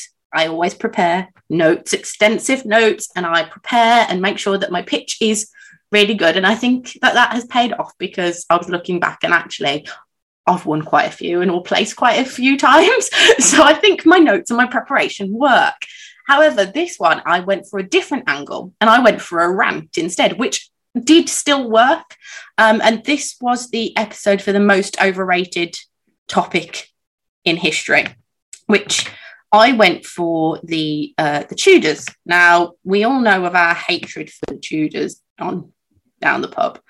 Um, so I went, I went, I went for that. I went for the hatred of the Tudors, and I, I could have played the whole thing because I just love my rant because I don't do it. Um, so I've had to pick you know very specifically what which one I'm going for. So I went for this section instead. All of in, us in this room have had Henry VIII and the Tudors shoved up, shoved down our throats while we were at school. When in reality, it isn't even that interesting a topic. Who decided the Tudors were a worthy subject to teach to our future generations? I feel they should have a real experience of Tudor life and be hung, drawn, and quartered, maybe. And even when we thought we would escape the Tudors after leaving school, they followed us like a bad smell. The Tudors had followed us into adulthood with the constant and incessant television programs, fact and fiction, on every channel you can think of. You have historians on documentaries presenting a new way of looking at the Tudors with new information and understanding. How many fucking ways do we need to look at them? And I seriously, seriously, seriously doubt there is anything that we don't know about the Tudors by now that could be summed up in a, I don't know, a nicely worded email maybe to people who actually care.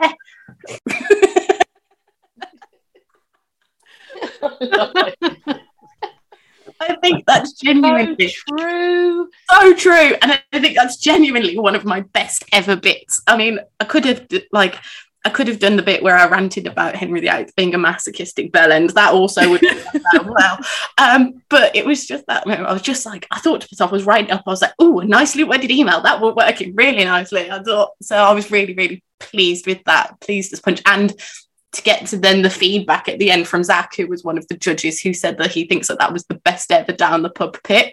So I was like, and then Charlie came along um, with hers. Um, but I think it was just so out of out of not was not normal for what I usually do. You know, I'm usually quite prepared and quite sensible and so on. And I was like, no, I'm just gonna smash the Tudors to pieces. Um, so I really, really enjoyed that episode. And down the pub's is always, always fun. Um, another one that's memorable for me, not necessarily like something from the episode itself. The whole episode was hilarious, but was the St. Patrick's Day episode that we did because it was the first time. It wasn't her first because of the way it was filmed, and we had to film it much earlier than the middle of March. We had to film it earlier, but it was actually the first time Heather ever recorded with us. And as we love Heather, we love our lovely American nerd, lovely of, of across the, our friend across the sea. Um, and she was so nervous that first episode. She was so like, I asked her because I was like, I was trying to find out how she got in. Because I was like, how did she get on that episode? And she confirmed it with me because I sent her a message like, I was just thinking with Alex the other day, we can't remember how you got onto History Hack. And she was like, she said, basically, Zach had put up a post on Facebook saying that we want people to join us, any of our lovely patrons and so on. If you want, come along. Um, and she said it popped up and I knew exactly what I wanted to do, posted that I was interested. Um, Zach messaged me asking what my greatest moment would be, and then I was in and promptly panicked the fuck out. Um, and she's and she's still here. She's still part of the Down the Pub gang. She came over to the UK in October for the Great War Group conference, where she ran about like madman for us for, for three or four days. And we just love her to bits. And Heather, when will you please move to the UK so you can live with us forever and ever, please? Yes, please. Yes, yes move, definitely. move over here because we love you. Um, so that's another one. But I also want to talk. Zach mentioned it very, very briefly. There's someone who his, makes History Hack what it is um, in a very visual way. Because obviously it's a podcast, you listen to it. There's there's a tangible. There, there needs to be something to bring everything together as a focal point, and that is the History Hack cartoons. Oh, do you know what? I commanded him to be here, and he's just so he's not turned up. He's the lovely, lovely, wonderful Steve Smith, who does all of the History Hack cartoons. We all have our favourites. Um, and we can go around the room and say which ones. I mean, I went back and looked through my own cartoons because when he when they go up, I save them onto my computer. They've got me on them, so I've gone back into like the past and and found them. Um, and some of my personal favourites, like obviously, of course, we can't not mention Tinkerbell obviously, and the many, many forms in which I have turned up as Tinkerbell, traditional Tinkerbell, football kit Tinkerbell. There was also raunchy, sexy Tinkerbell as well. That was that was interesting. Um, I've also been Hobbit. No questions there about my height, please. Um, you know, been a First World War soldier, like, and he's done so many fantastic comments, like uh, pick cartoons of people. Obviously, Zach said he's, you know, the naked pharaoh with no nipples. We love the pharaoh with no nipples. It's, it, he's just he makes history hack visible to people. They're so thoughtful as well. Like even yeah. in his World War One uniform has Blackheath puttees on. Yeah, he will he will go away and he will look up each person and he yeah. will find out what they love and what they're into, and he'll Yeah. try and work it into the cartoon. It's, like with my Tinkerbell, he's got the, the football kit, so he does the baggies, and then he did a home kit for me and an away kit as well. Um, I've got the normal Tinkerbell. I've got a print of it here as well. He's just so like Zach's got a print. Have you? Is it? Is the print of the Pharaoh, Zach? So it's a collage of a few of them. So you've got me as Henry VIII with quite a significant codpiece out the front. You've got um, a takeoff of that famous Napoleon painting by David, where he's on Marengo. Um, there's one of me and Marcus fighting over the reputation of the 95th Rifles. And in the first version, Marcus was the one that was coming out on top. And so Marcus is effectively straddling me. And I turned around to Alex and said, Yeah, can we turn those heads around? Because we don't want Marcus winning this. I'm the one who's going to come out on top. And he does these things. Mm. Um, there was a Terracotta Warriors one that just looked incredible with uh, Kit in there. he never asked questions either. Like the other day, when I returned one to him and said, "Yeah, this is awesome," but for some reason the woman needs to be holding a guinea pig, and he doesn't even bat an eyelid. He's like, No. "Yeah, okay, "This is just the usual craziness." Mm. Of. It's fine. one of my favorites is the one it's it's not a funny one it's one um one when we did the history of color episode alex and we get we're in really nice like slinky fashionable gowns and it's like oh yeah I look really nice. Um but he just he's he's just he makes history hack visible to everyone on social media. Uh he makes the face of history hack. And surely you know everyone uh, how many people when we're on podcasts when we're doing the episodes and people say can't wait to see what my cartoon's going to be. We have people, like Yeah. Eminent historians, don't we, Alina, that have done this just to get a cartoon. Oh yeah, I remember that. Just it's like, oh, I'll do it only if I get a cartoon. Yeah, Yeah. do I get a cartoon? Uh, yeah, okay, I'm in. Yeah. Right. so i think a big round of applause and thank you for mr steve smith being so wonderful uh, thank you very much steve for making history hack in a visible presence so i think those are my most memorable things i mean i could talk forever as we know there was a list of different things there was a list of different moments but i'm gonna i'm gonna leave it on on that one with It's a big thank you to steve while she's able to speak. Alina, I remember you getting, you went, you were so excited about Rana Mitter saying yes that you went full cockney and rung me up and started ranting about how you had Rana Mitter. And I was like, I have no idea what you're talking about. Is this a person? I, I just a man, is it a woman? I have no idea who you're talking about because you were so excited. You went full East London. I do tend to sometimes. I keep trying to do my posh accent, but sometimes when I'm around you, I, my East London slips out. So I keep trying the to. other ones that got you massively excited. Obviously, they're all depressing. Um, you were very excited about Frank McDonough. Was it Michael Scott as well? You got I really- love Michael Scott and the Hercules one that we did. That was a really good one. Uh, Sergei Radchenko, only because I like saying his name. Sergei Radchenko.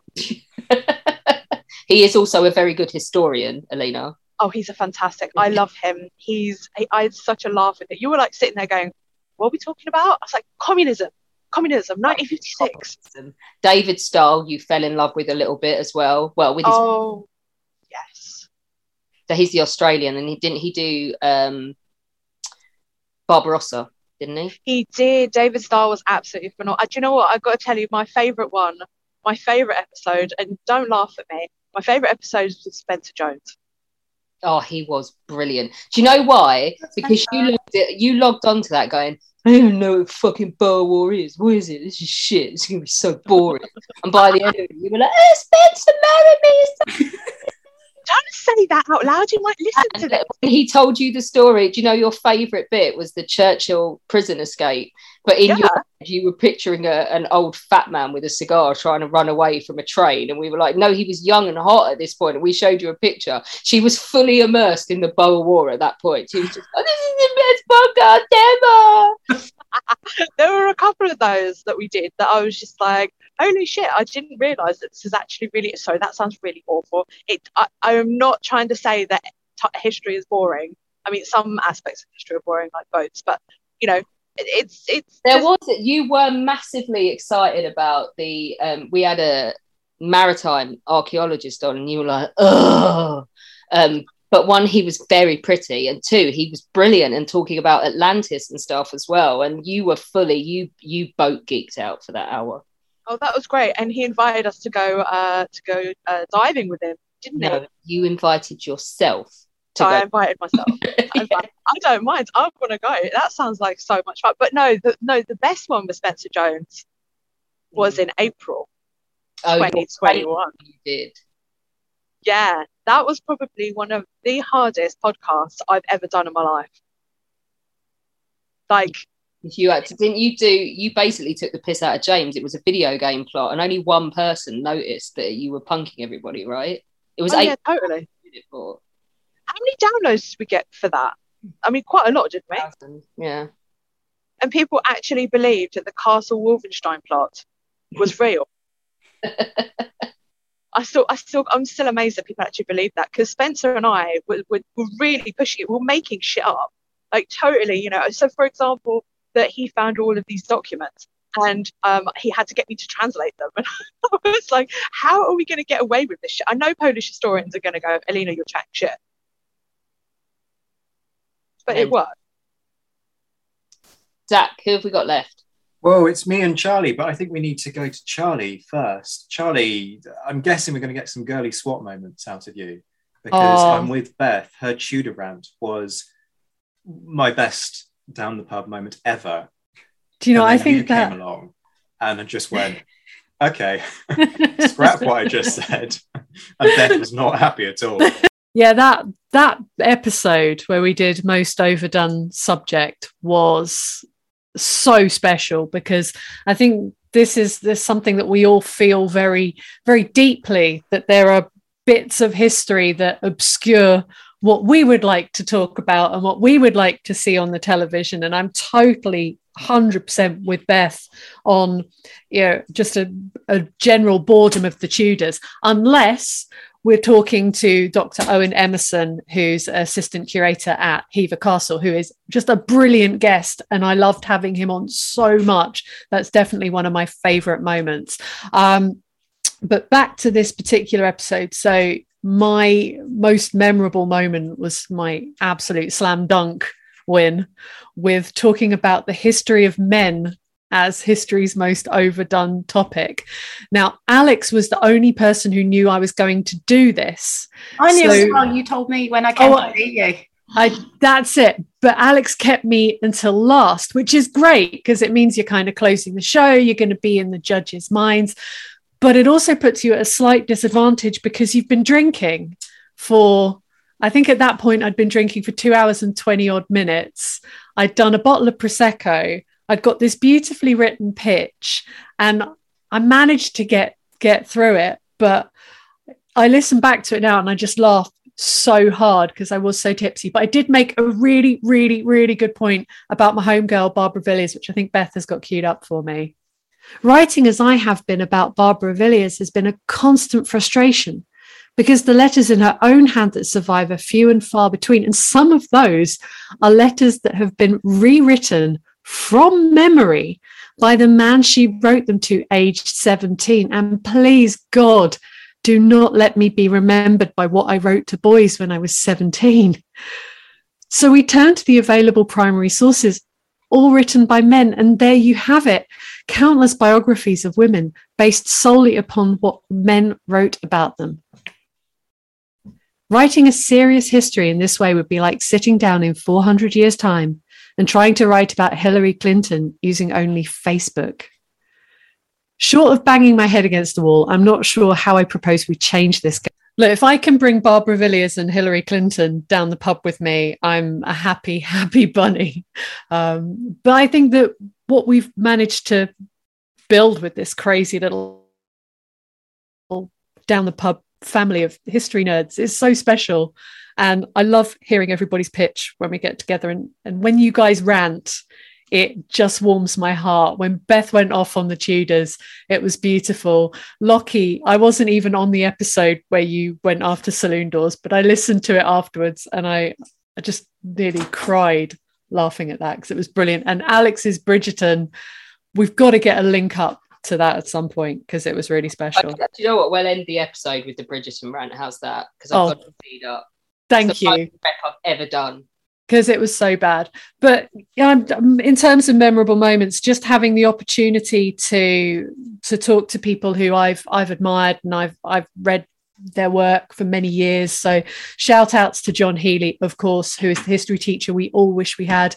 Rebecca Rideal, JD Davies talking about boats in uh, the restoration. So I'm very, very happy to talk to him anytime.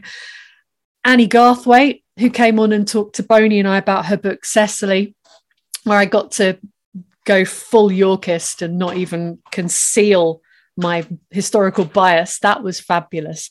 And uh, Matt Lewis, Alex, you're just my absolute hero because I wasn't even meant to be on that episode. I just happened to be on Zoom. I wait, you stay there. Don't go anywhere. You're not going to want to hear this. Don't go anywhere because Matt Lewis is amazing. Do we have time to do another clip or is this just getting too much, guys? Go for it. Zach can edit. Zach's going to Yeah, edit. do it. So he'll Do it. make People can listen to this. So the, the great thing about having Matt Lewis come and talk to us is he actually dropped some massive truth bombs on people and makes you completely re-examine the uh, case of the princes in the tower. everybody is a fraud.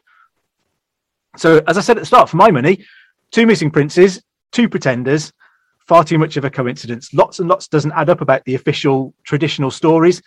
And I think you can pick it apart without ever being able to prove what I'm saying. I get to glory in the fact that I can't prove what I'm saying, but you can't disprove it. Wow. Um, Charlie is the biggest Ricardian in the room.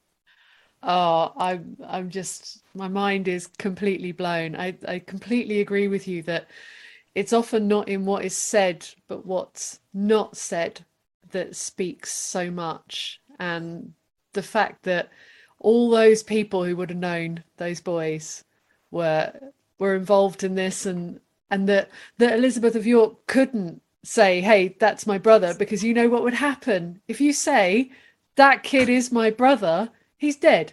He's got to go. And I think part of the Perkin Warbeck story that's interesting is that having spent five years or more trying to take Henry VII's throne, he's captured. And initially, he's placed in a kind of really loose house arrest at court. His wife is put into the household of Elizabeth of York.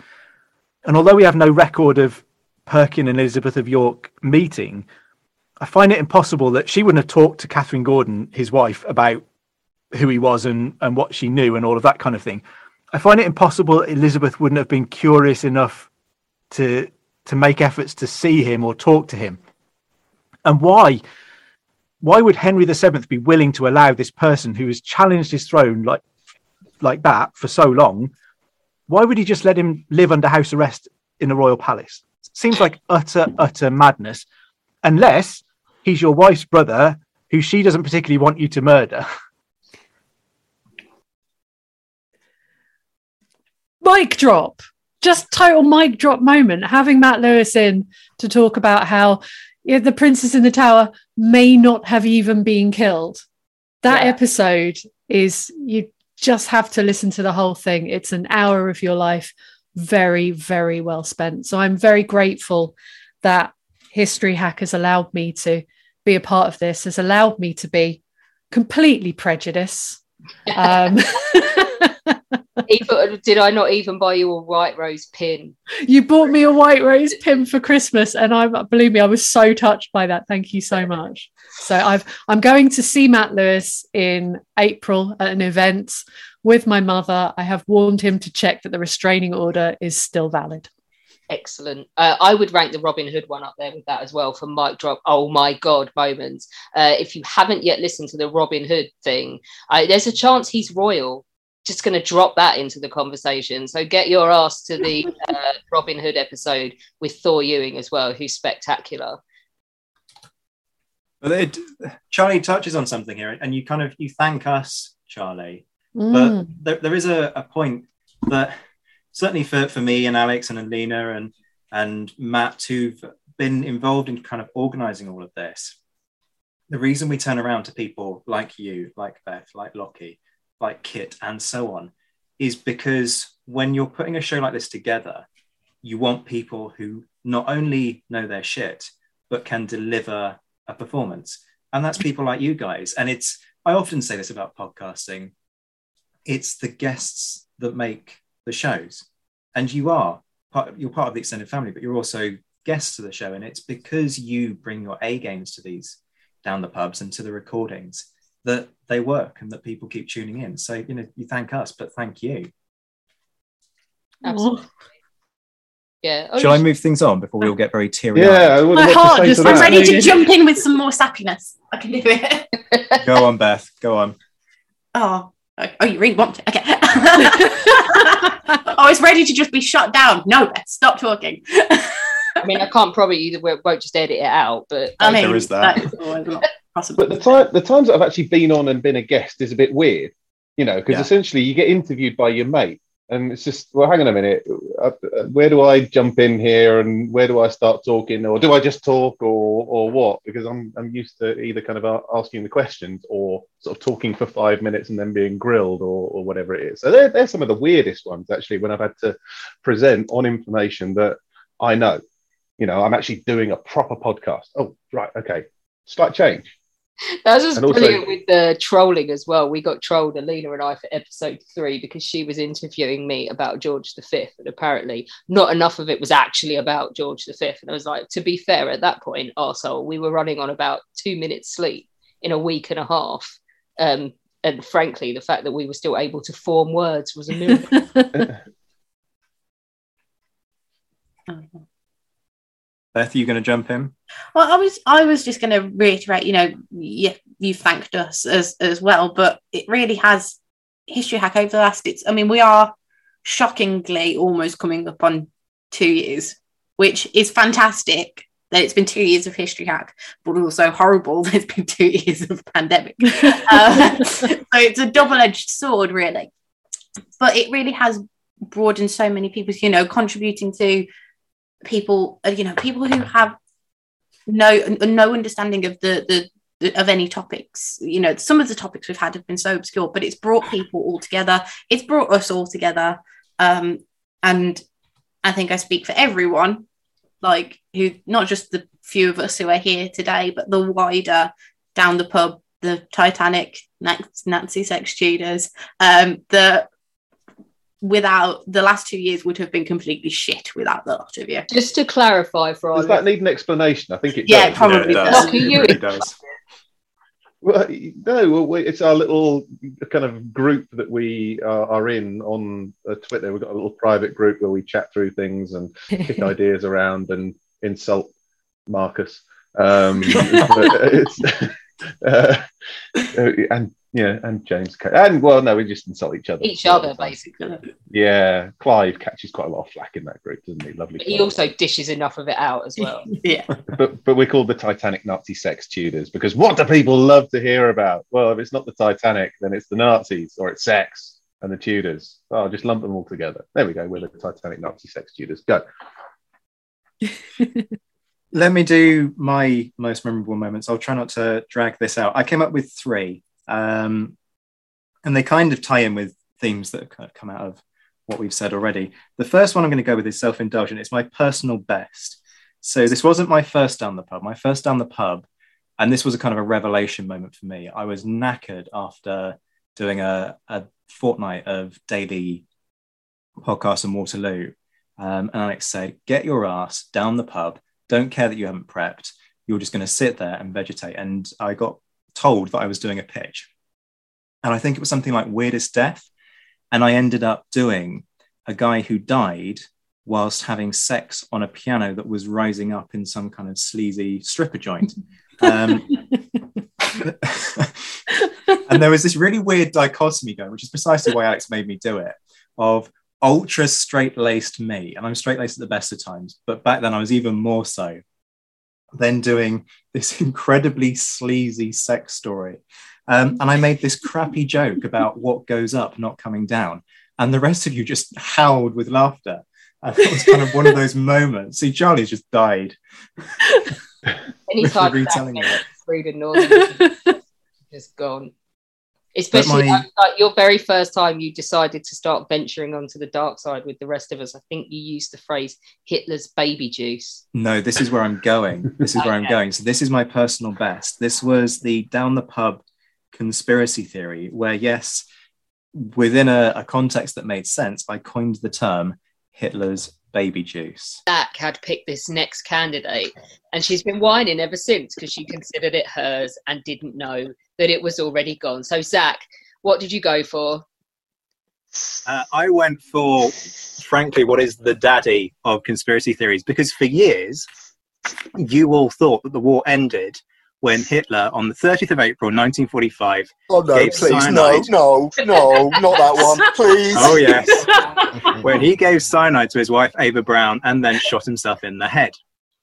You thought that his body was burnt with petrol, only to be discovered a few days later by the Soviets. But you were wrong. What actually happened, according to the testimony of private, sorry, pilot Peter Baumgart, is that Hitler and Eva flew to Denmark, boarded a different plane, flew to Spain, boarded a convoy of three submarines, not two, three submarines, arrived in Argentina, flew to Bariloche, a known haven in Argentina for Nazi war criminals, and then died on the 13th of February 1962 after having multiple heart attacks. Now, this has been kept quiet for years. People trying to enlighten the world have been sent death threats, and I'm quoting the internet here, presumably from shamed Nazi sympathizing nations and bitter exam boards who don't want to update their exam syllabuses. Now, admittedly, there is some dispute over the exact details of what Hitler did after escaping Germany, because he might actually have gone to a secret Nazi base in Antarctica. Although in 2018, scientists very helpfully confirmed that Hitler definitely wasn't living on a secret Nazi base on the moon. But according to the internet, again, he did have a daughter with Eva, who is actually Angela Merkel. Although some sources do suggest that the whole Angela Merkel thing might have been set up by the Americans, the Vatican, and the Soviets using Hitler's, how do I put this? Um, frozen baby juice, shall we say? Ah, Oh, yeah. why did Um, I just there is- look at the pina colada?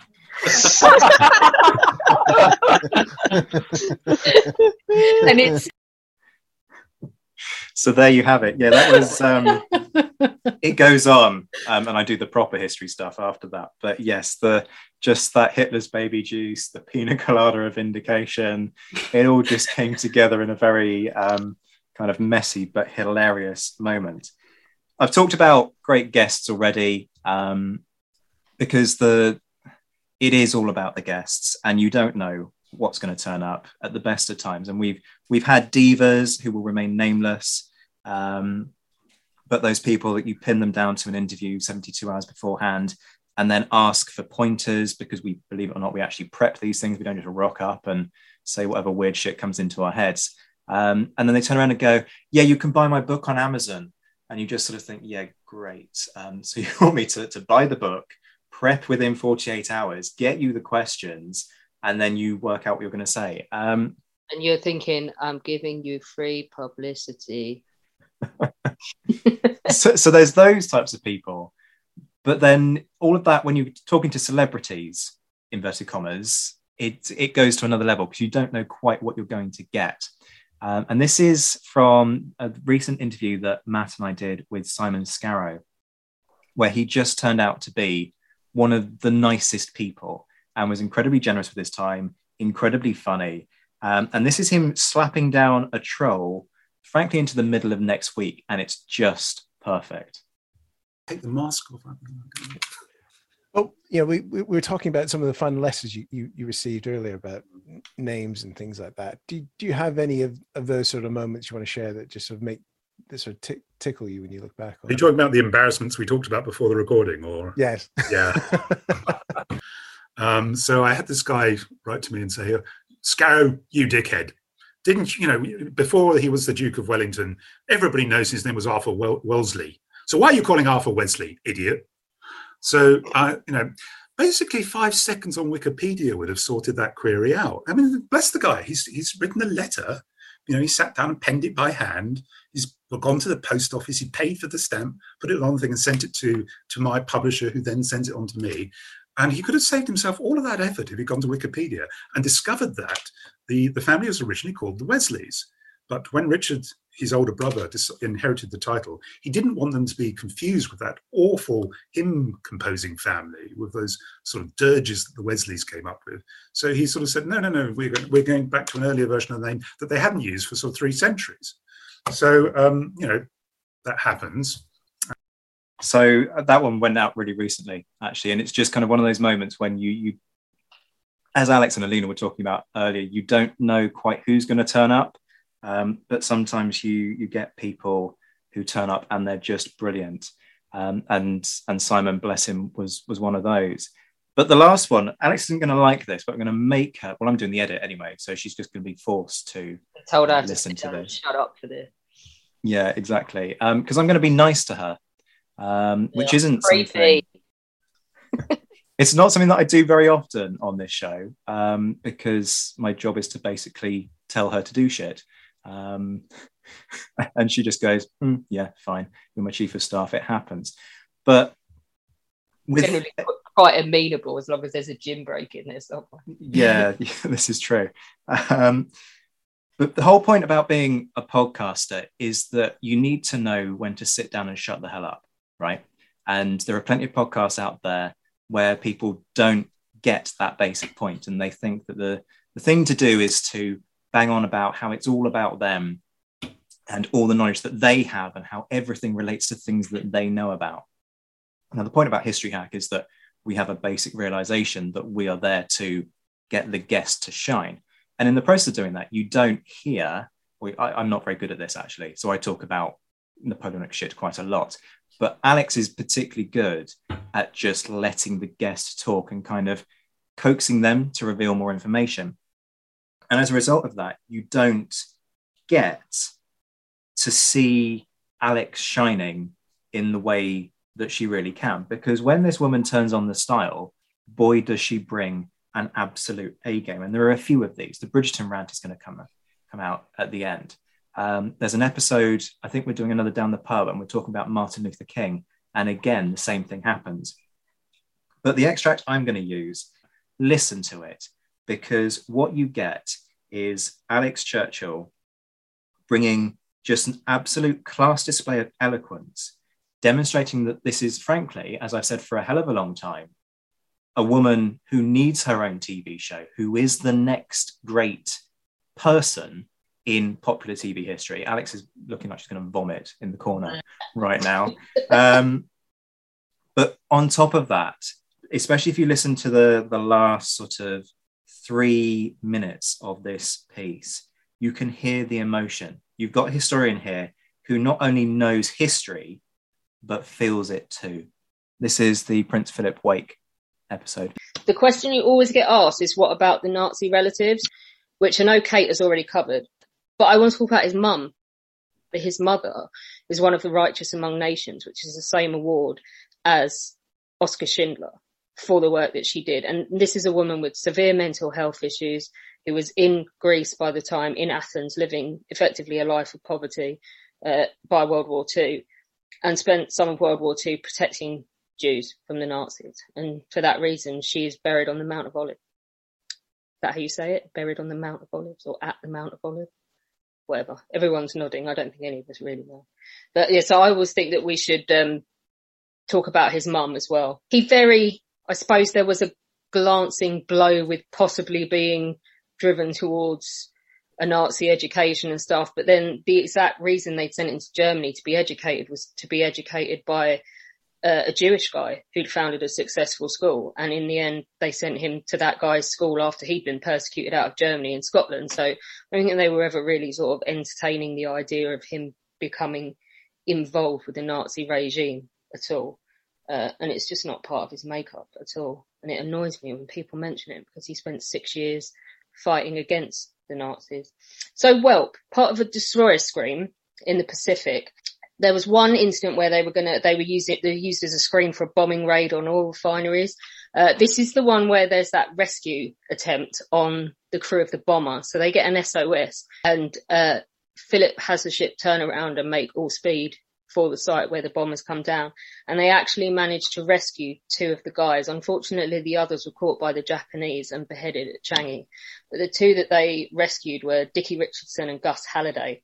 And uh, the BBC actually linked them back up with Prince Philip 60 years later for a radio program called A Right Royal Rescue, which is really worth trying to get hold of. So again, there was sort of a daring act of going off to rescue full speed this bomber uh, they had been in the water and they couldn't get their life raft to work. So it was quite timely when they did arrive, as they really were in trouble. So he's at sea on VJ Day. Uh, they were actually on their way to help invade Japan when the bomb was dropped at Hiroshima. And they just got to Guam when Nagasaki happened. Uh, and Whelp was actually one of the first Allied ships to enter Japanese waters because uh, she was escorting the US flagship into Tokyo on the 2nd of September and uh, he was on that flagship to to witness the Japanese surrender as well. And I'm sure we'll get later on to the incident where he refused to meet with a certain Japanese dignitary afterwards. Um, that's basically his war. He doesn't actually get home till January 46 because they're they're put on collecting POWs and bringing them back. Uh, and I think he finds life quite boring in the immediate aftermath of the Second World War when he gets back and gets given a fresh command. But as you can see, none of those medals are ceremonial. He earned them all. If nothing else, then, and you say, oh, I don't care about the Royals, but if nothing else, we've lost a brave veteran of the Second World War this week. And I think that certainly should be remembered. And Charlie was was hosting there. That was uh, Prince Philip's wake, uh, kind of down the pub episode that we did when the Duke of Edinburgh died. But like I say, you can hear the emotion there and and this ties into the, the last thing that we're probably going to talk about which is sort of where we are going next. But for god's sake if somebody's listening to this and they're some kind of agent or they're looking for somebody to present a belter of a series you have somebody who knows their research who isn't going to do the very basic bitch history of let's trot out all of the tired old myths and you know read the wikipedia page and turn that into a tv documentary She's got the skills, she's got the talent, she feels the history. For God's sake, make her the focus of a TV show because she's bloody brilliant. I'm laughing because I'm just remembering that someone called me a renting expert on Facebook a couple of weeks ago. someone who literally knows nothing about nothing apart from how to be bitter and twisted. But never mind. We won't name any names. We managed to do quite a good job of avoiding that uh, today. But let's talk about the future because you know we, we've reminisced for a couple of hours about the history of history hack but the kind of the future of history hack matters alina i want to come to you first of all on this because you're back on the hack I am sorry. I had to, ta- had to take myself off mute there. um, I I am back. I I basically, a long story cut short, genius here decided it would be fun to take on extra work.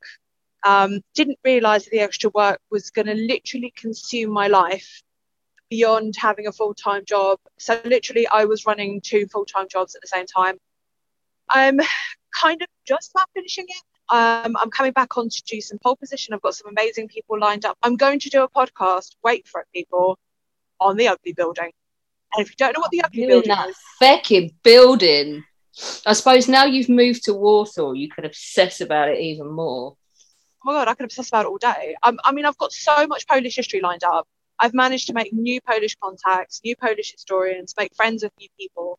So, and that's my biggest thing. That's probably, I mean, look, we've achieved a lot. Everybody here in this room, including, you know, everybody who's not in this room that has been on History Hack, we've achieved a shitload of stuff, right? And this has given me the opportunity to expand my own interests and my own knowledge in Polish history because nobody talks about it. I know it's depressing, Alex. I know it's like I know you've been trying to find what was it the most Eli and I are still trying to find a happy bit of Polish history. There's a Polish Exactly. who does a happy, and you don't get to claim firing false Dimitri out of a cannon because that was the Russians. Well, funnily enough, I might actually bring you in on a pole position because I've got someone that might have something for you. Excellent, jolly Polish. So- I'll drag Nikolai along as well. we can do it as a as a dirty little threesome. And um, no, there's there's so much stuff I want to do. There's still so much stuff that needs to be done. you know, there's so much history we haven't covered, like so much more of my side of history because Alex keeps blocking me. So um, I think a Holocaust Holocaust episode a week's a bit much, but yeah. no, no, no, no, no. It is it is a lot, especially since we don't literally do a podcast a day, which is just insane you. Um, I want to come back and do some more. I've got some greatest historians lined up anyway that would just, you know, blow your minds out of the water. And I spent a lot of time. I went to I went to New Orleans. I got to know new people in New Orleans. Uh, yeah, I know people. I went to New Orleans and got smashed. Um, and did history stuff. Did history stuff and got smashed. Just to be on the safe side. Um, and on the fun side. But yeah, no, there's a lot of things that's, that, that are going to be going on. Polish history, most of all for me, which is the most important thing because nobody frigging talks about it. Because what's the problem, Polish historians? None of you speak English. Learn English. It's that fucking simple. Well, that's You what do you're. realise that because you're saying that in English, though, and this is an English podcast, they won't have heard you. okay, wait, wait, wait, wait, wait. Okay, hold on, hold on one second. Go on, say it in Polish, impress us. Panowie, panie, teraz ci mówię, musicie się nauczyć po angielsku, bo to jest, na, to jest masakra. Na serio. Dawajcie. That's See, enough. That'll be enough is, from me. We've Sounds like got no idea if she just called us a bunch of wankers. Charlie's saying that that's a new merchandise bag slash mug slash t-shirt quote. Did history stuff and got smashed. Yep. Although I still think no one's ever going to top the greatest history hack quote of all time. Lockie, what was it? It, it would have been really funny if all those people hadn't died. Thank you, Dr. Kit Chapman. God bless you, Kit. On the subject of Kit, actually, um, Kit is going to be part of uh, one of the things we're doing going forward. So a while back, he said to me that we could do with doing a kind of a battles that made us mini series, a bit like you know Matt Bones hedge hopping, um, but rather than doing the tired Western Europe, Western Hemisphere stuff all of the time, kind of taking it a bit more international, looking at battles that defined nations and made nations. And there will be some that people are familiar with. We're going to do one on Gallipoli, we'll do one on Little Bighorn, but we'll also do some that aren't so familiar. Um, so Kit and I are going to put our heads together and, and put something together on that as a regular feature in the days that are coming. But the big announcement is that we're going to take History Hack on screen. Oh. Oh well cued there. I like that. It's almost like I prepped you for it. Um, so we've done a little bit of this. Uh, we've done a couple of dummies to see if it works. We did this with the Simon Scarrow interview. We did it with Richard Cole when we were talking about um, recreate virtual reality and recreating past worlds. And the idea is to do so, so there are two parts to this. One is to take the, the standard podcast interviews and give you the video feeds for them. That's one thing that we can do. But we want to be a bit more ambitious. And we want to give you some documentary style stuff that is filmed on location, inverted commas. So a mix of shorts um, and then some more feature length documentary style stuff. So Alex and I have been putting our heads together. We've got ideas for Portsmouth historic dockyards. We've got ideas for uh, a Titanic tour of Southampton. We've got we want to go down to the beaches of Dorset and go fossil hunting. There is a point to that. It's not just self indulgent. Um, Completely self indulgent, but we're still doing it anyway. weren't meant to admit to that, but yeah, basically. Um, so that's going to be kind of the, the the main focus of what we want to do going forward. So we're still going to do all of the content. We're going to keep it going out three times a week.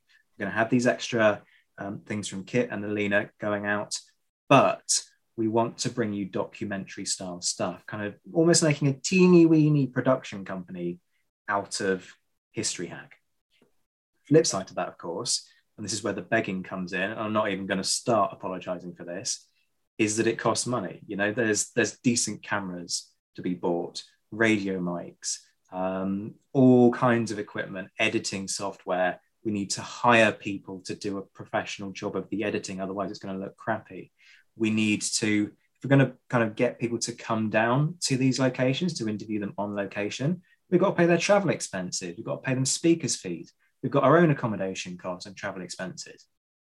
Now, I'm not trying to break the violin out here, but all of that takes a lot of time and prep, which is fine, but it also takes a lot of money. So we will be looking at things like crowdfunding things for specific episodes and you know the, the perks that we can kind of give you as a thank you to that but the other thing you can do is kind of help us to keep this channel going and growing so in part you know about our um, merchandise shop that boney's put together you know you can get kit chapman's quote on a mug who wouldn't want that but you can also get it on a tote bag you know we're, we're spoiling you here people um, you can get all kinds of other merch. There's a bookstore if you want to buy our guests' books, they get a cut and we get a cut.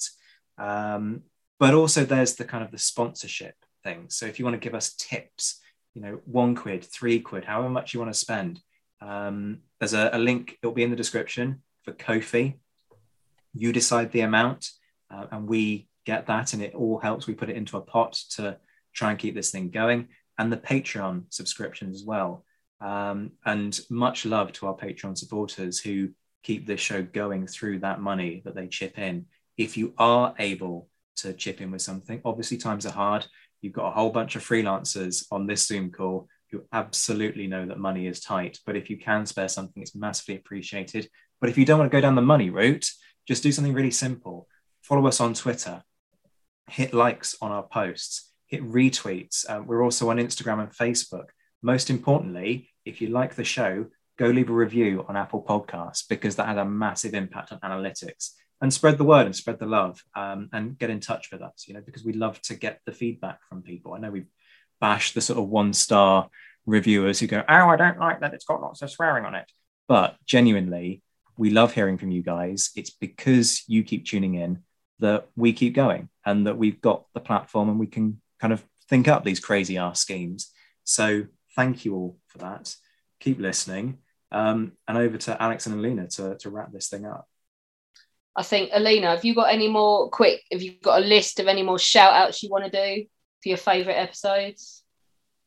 Uh, do you know what? You've done pretty much most of my favourite episodes. I mean, I, I want to thank, I didn't get a chance to thank you for pole position because yeah. I did, and, and thank you for allowing me to start that up because it's given me such a great platform to be able to promote Polish history, which has been absolutely incredible for me and myself and, and, and everybody around me. Like, for example, uh, Sławomir Dębski, so the deputy, uh, the director of uh, PISM, uh, who I'm doing work for currently. Um, God, there's there's so many people. I just because I'm currently driving everybody, so I'm kind of my brain is all over the place with all the history people. But Roger Moorhouse, another one, loved him. You mentioned Frank Madonna. Um, God, uh, Simon Hall. We didn't mention Simon Hall. Very excited. And we didn't mention Matt Pope, unless you mentioned Matt Pope and I missed it because I cut out. Yeah, ah, so I read out my list and I forgot Matt Pope. Matt Pope has been brilliant when he's been on, and he's been on two or three times now. Another regular. I loved his Neanderthals episode yeah, there was me. I just cut out and totally missed everything you said. But I'm going to agree with everything you just said. So, yes, everything you just said, I totally agree with. Yeah. I want to thank my university lecturers, the ones who basically I called up last minute and said, hey, look, do you want to get onto History Hack? We need, I don't know, some prehistory or the Mennonites that I did with Charlie, that one, yeah. Charlie for example, you know, head out Birkbeck University if you are looking to do a history degree. I, do you know what? Bollocks this. I'm going to uh, big up my university right now. If you want to go and do a history degree and you don't have the chance, and the only time you've got to do it is in the evenings, head to Birkbeck University. Echo everything you guys have said. It's been a blast. It's great. Um, it's not easy being the scrappy little underdog um, with no financing and no rich relatives and stuff like that. Um, but we're managing to tick over at the moment, but uh, not not to the extent that anyone's getting paid for any of the amount of hours they put into this podcast. So it would be nice, it would be appreciated. Um, but we didn't we didn't get in this to make it rich. But it is hard, isn't it, sometimes to watch some of the other massively funded things come in and undercut you and swipe the shiny guests and stuff and it's just like okay we'll just sit here in the corner like peasants uh, but so many people have taken a punt on us um, and we love you all and i think we're gonna leave you with um, my rendition of why bridgerton is a pile of shit which was my own personal favorite moment preach Uh, it's as if Jack the Ripper wasn't quite exciting enough for the people that made it. But no, I actually have gone a different way because I discovered, like, no one's been to a cinema. We're talking about films. When was the last time anyone set foot inside a cinema? There are no cinemas anymore. What do we have? We have Netflix. And what has Netflix given us in the last few weeks? It's given me a headache. That's what right? I am gonna because uh, this isn't a film. This is eight hours of agony.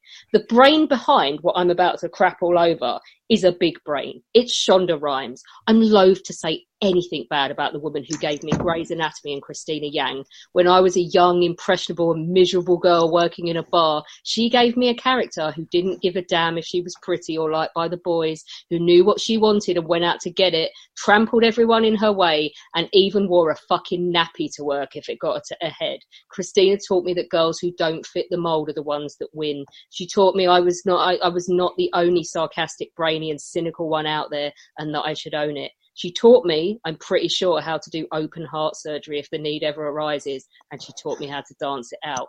But Shonda also gave us How to Get Away with Murder, which deserves a whole rant of its own, and Scandal, which showed much promise, but then, well, scandal indeed, where a political message trumped all semblance of believable television, where in the act of proving, in inverted commas, that a black woman could run Washington, she was simultaneously having the same woman turn to mush every time the rich, powerful white man snapped his fingers. We had a plot that looked like it had been packaged up, dropped from a great height, peed on by an angry tramp, then his dog, then set on fire before it was finally delivered to the hands of the actors who were supposed to make it work. And Bridgerton, I'm afraid, is more of the same. Shonda, girl, you've let us all down. What can this television giant give us, girls? She can give us eight hours of sexist crap that would see Emmeline Pankhurst roll over in her grave and drown in her own vomit. That's what there's the message, it has a message that ethnic minorities can have lead roles in period pieces if the showrunner is a big enough deal. Were it not for the novelty of having persons of colour, sorry, one colour because this axe only grinds one way, in leading roles in a costume drama, along with gratuitous and pretty unconvincing shagging at every turn, this would have been blissfully anonymous. As it is, my eyes have barely stopped bleeding as a historical representation, it is woeful. It's not just lazy, it's bone idle. Someone in an office went, let's do Jane Austen. People love that shit. And someone else went, yeah, but let's add sex and minorities. And there end of any allusion to the fact that this was set at the turn of the 19th century, other than a lack of cars and smartphones. There's not a single mention of any history. Nelson, no that pesky little fella Napoleon. No, because then you know someone behind this drudgery might have actually had to pick up a book. It's not just lazy, it's sexist. Daphne is such a sap that she needs a man to tell her how to flick her bean. I'm not joking. And her maid to tell her how babies are made. Women in this nightmare reality are there to look pretty and spawn. They have a worse lot than in actual historical reality. And yet, this is being touted as progressive, which, if you were creating a better world, you might have wanted to address at least that in some part. These women are literally defined by what male characters can afford to buy for them and how they intend to find one of these men. They've created a world where a girl can't even go for a breather in the garden for risk of bumping into a perfectly innocent penis fully clothed and having herself ruined. Now that's a message and a half for the girls. But whatever, it's about entertainment, right? The plot. Jesus wept. So the first third of this revolves around the nonsensical idea that Daphne and Simon, two more uninspiring names you could not have thought of for a period drama, Simon, for a period drama, uh, they have to pretend to be in love seriously, there's no justification for it at all. As far as she's concerned, it's to make other men notice her, right? And he's supposed to spend his entire life out of the country ignoring his responsibilities. So why he should suddenly feel the need for this charade isn't clear anyway. Anyway, they do fall in love. Imagine my surprise. I've lived with this plotline before. I could probably have lived with it again. So then these two people are forced into marriage by stumbling across each other in the garden. At which point, despite being madly in love, they are angry at each other for like two episodes more of drudgery. Then basically the plot is done with half the episodes left to go because they're married. So we launch into this utter bore fest about a poor little rich boy and is agonizing about whether to pull out or not. No, I'm not joking. He tells her he can't have kids, which, despite it being the 18th century or 19th century, we're given no justification for. I, for one, assumed his knob had been severed in a hideous accident until the gratuitous shagging started. No, it just turns out that he didn't like his dad, who left him the title and the infinite money and all the other trappings of wealth, and had sworn that the line would die with him.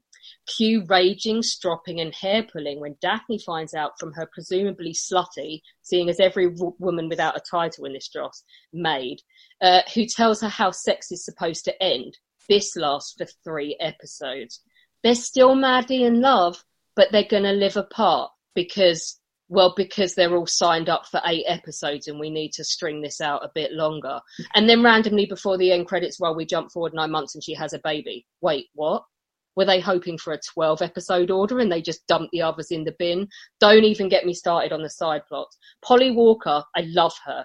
Trussed into a corset and panicking about where her dress allowance is coming from. There's an array of blokes with ever more extravagant quiffs shagging their way around London, variously moaning about the burdens of being disgustingly rich and about the fact that life might throw up a tiresome responsibility or two in exchange and constitute an interruption to their philandering. But it gets worse. Even as a piece of alternate history, it is shallower than tooting Lido in a drought. In fact, it's a racially insulting shit show. Asian lives don't matter, brown lives don't matter, which as a brown person is really beginning to get my goat across the board. For the purposes of this, we're supposed to believe that George III's queen was the fairest skinned black lady you've ever seen in your life, and that instantly race barriers then melted away and Britain is now a multicultural society. To make this work, all the actual minorities that could have been portrayed here have just been deleted from history because it makes a better picture on screen. You honestly would have just been better off not referencing anyone's skin colour in this at all because it would just be as bland as everything else and nobody really cares and it would have been fine. But because they've made this minimal effort is wasted explaining this seismic change concerns how the characters are going to make sure that nobody takes this power away from them again. That's literally the only reference to it, which is what makes it so insulting. Wrapped in silks and sipping champagne, obsessing over nonsensical gossip magazine, they're not in the least bit concerned for anyone else. At no point does any one of them mention, let alone express any distaste for, you know, the slave trade, which is still going on at this moment. You'd think if you were a black man and a duke in 1804, you might have at least wagged a finger in the general direction of the Atlantic in between social functions. But let's go below stairs. Any woman who isn't part of the aristocracy in this farce is a promiscuous slutbag shoehorned into the plot vagina first, be it the filthy opera singer looking for a meal ticket or the pregnant wench trying to con a potential husband before her baby bump begins to show. Sorry, I'm so angry. It takes about six episodes before you otherwise see a representation of an actual poor person. And then they may as well have been shat out of a UFO carriage driven by Elvis and pulled by the Loch Ness Monster for how they are regarded by the main characters. Yes, assholes, these people all over your land work their fingers to the bone so that you might fund the party season. They don't like you. Join the dots. Ladies and gentlemen, I give you Bridgerton, television progress indeed. A lazy, sexist, mildly racist, elitist, inte- intellectually insulting, shallow clusterfuck of epic proportions, hiding behind expensive outfits, shiny lights, and string arrangements of Taylor Swift songs. A clusterfuck that rewrote history and still cast the fat ginger girl as the one who would die without ever knowing the touch of a man. She does, at least, have the last laugh over all the other fuckbags even if she's going to die shriveled, unattractive, and alone. She was the single person in it with any remotely endearing quality, apart from Ben Miller, who lurked in the background looking like he wanted to kill himself and his agent, avoid like the plague. so I think I kind of sat on the fence with that, right? Yeah. Just a little bit. I mean, come on, Alex, tell us what you really think. I forgot. Oh, apart from apart from all that, it was all right, was it? Yeah, other than that, it just it was Boney's fault. Boney's wife made him watch it. He was like, "Put this on, put this on, and tell me what you think." And then that was it. We were both hooked to see how the car crash ended, so that we could slag it off with full like knowledge. Go on, wrap it up, Zach. How do you wrap up from that? Christ. Um, people, I repeat what I say, employ Alex Churchill for a multi-part series. But if you want to do the proper history behind Bridgerton, there you go. You know, many, many more ideas could could come forward. Um, but seriously, I go back to what I said earlier. To everybody who's listened, to everybody who supports us, who likes, who retweets, who's a Patreon supporter, who's tipped us, who spreads the word, thank you all for getting us so close to a million downloads in less than two years. We love you all genuinely. We particularly love, and I say this as part of the production team, we particularly love the bunch of reprobates that we we adore so much down the pub. Um, have a very very happy new year, and we look forward to bringing you some more stuff very soon. Hey, it's Paige DeSorbo from Giggly Squad. High quality fashion without the price tag. Say hello to Quince.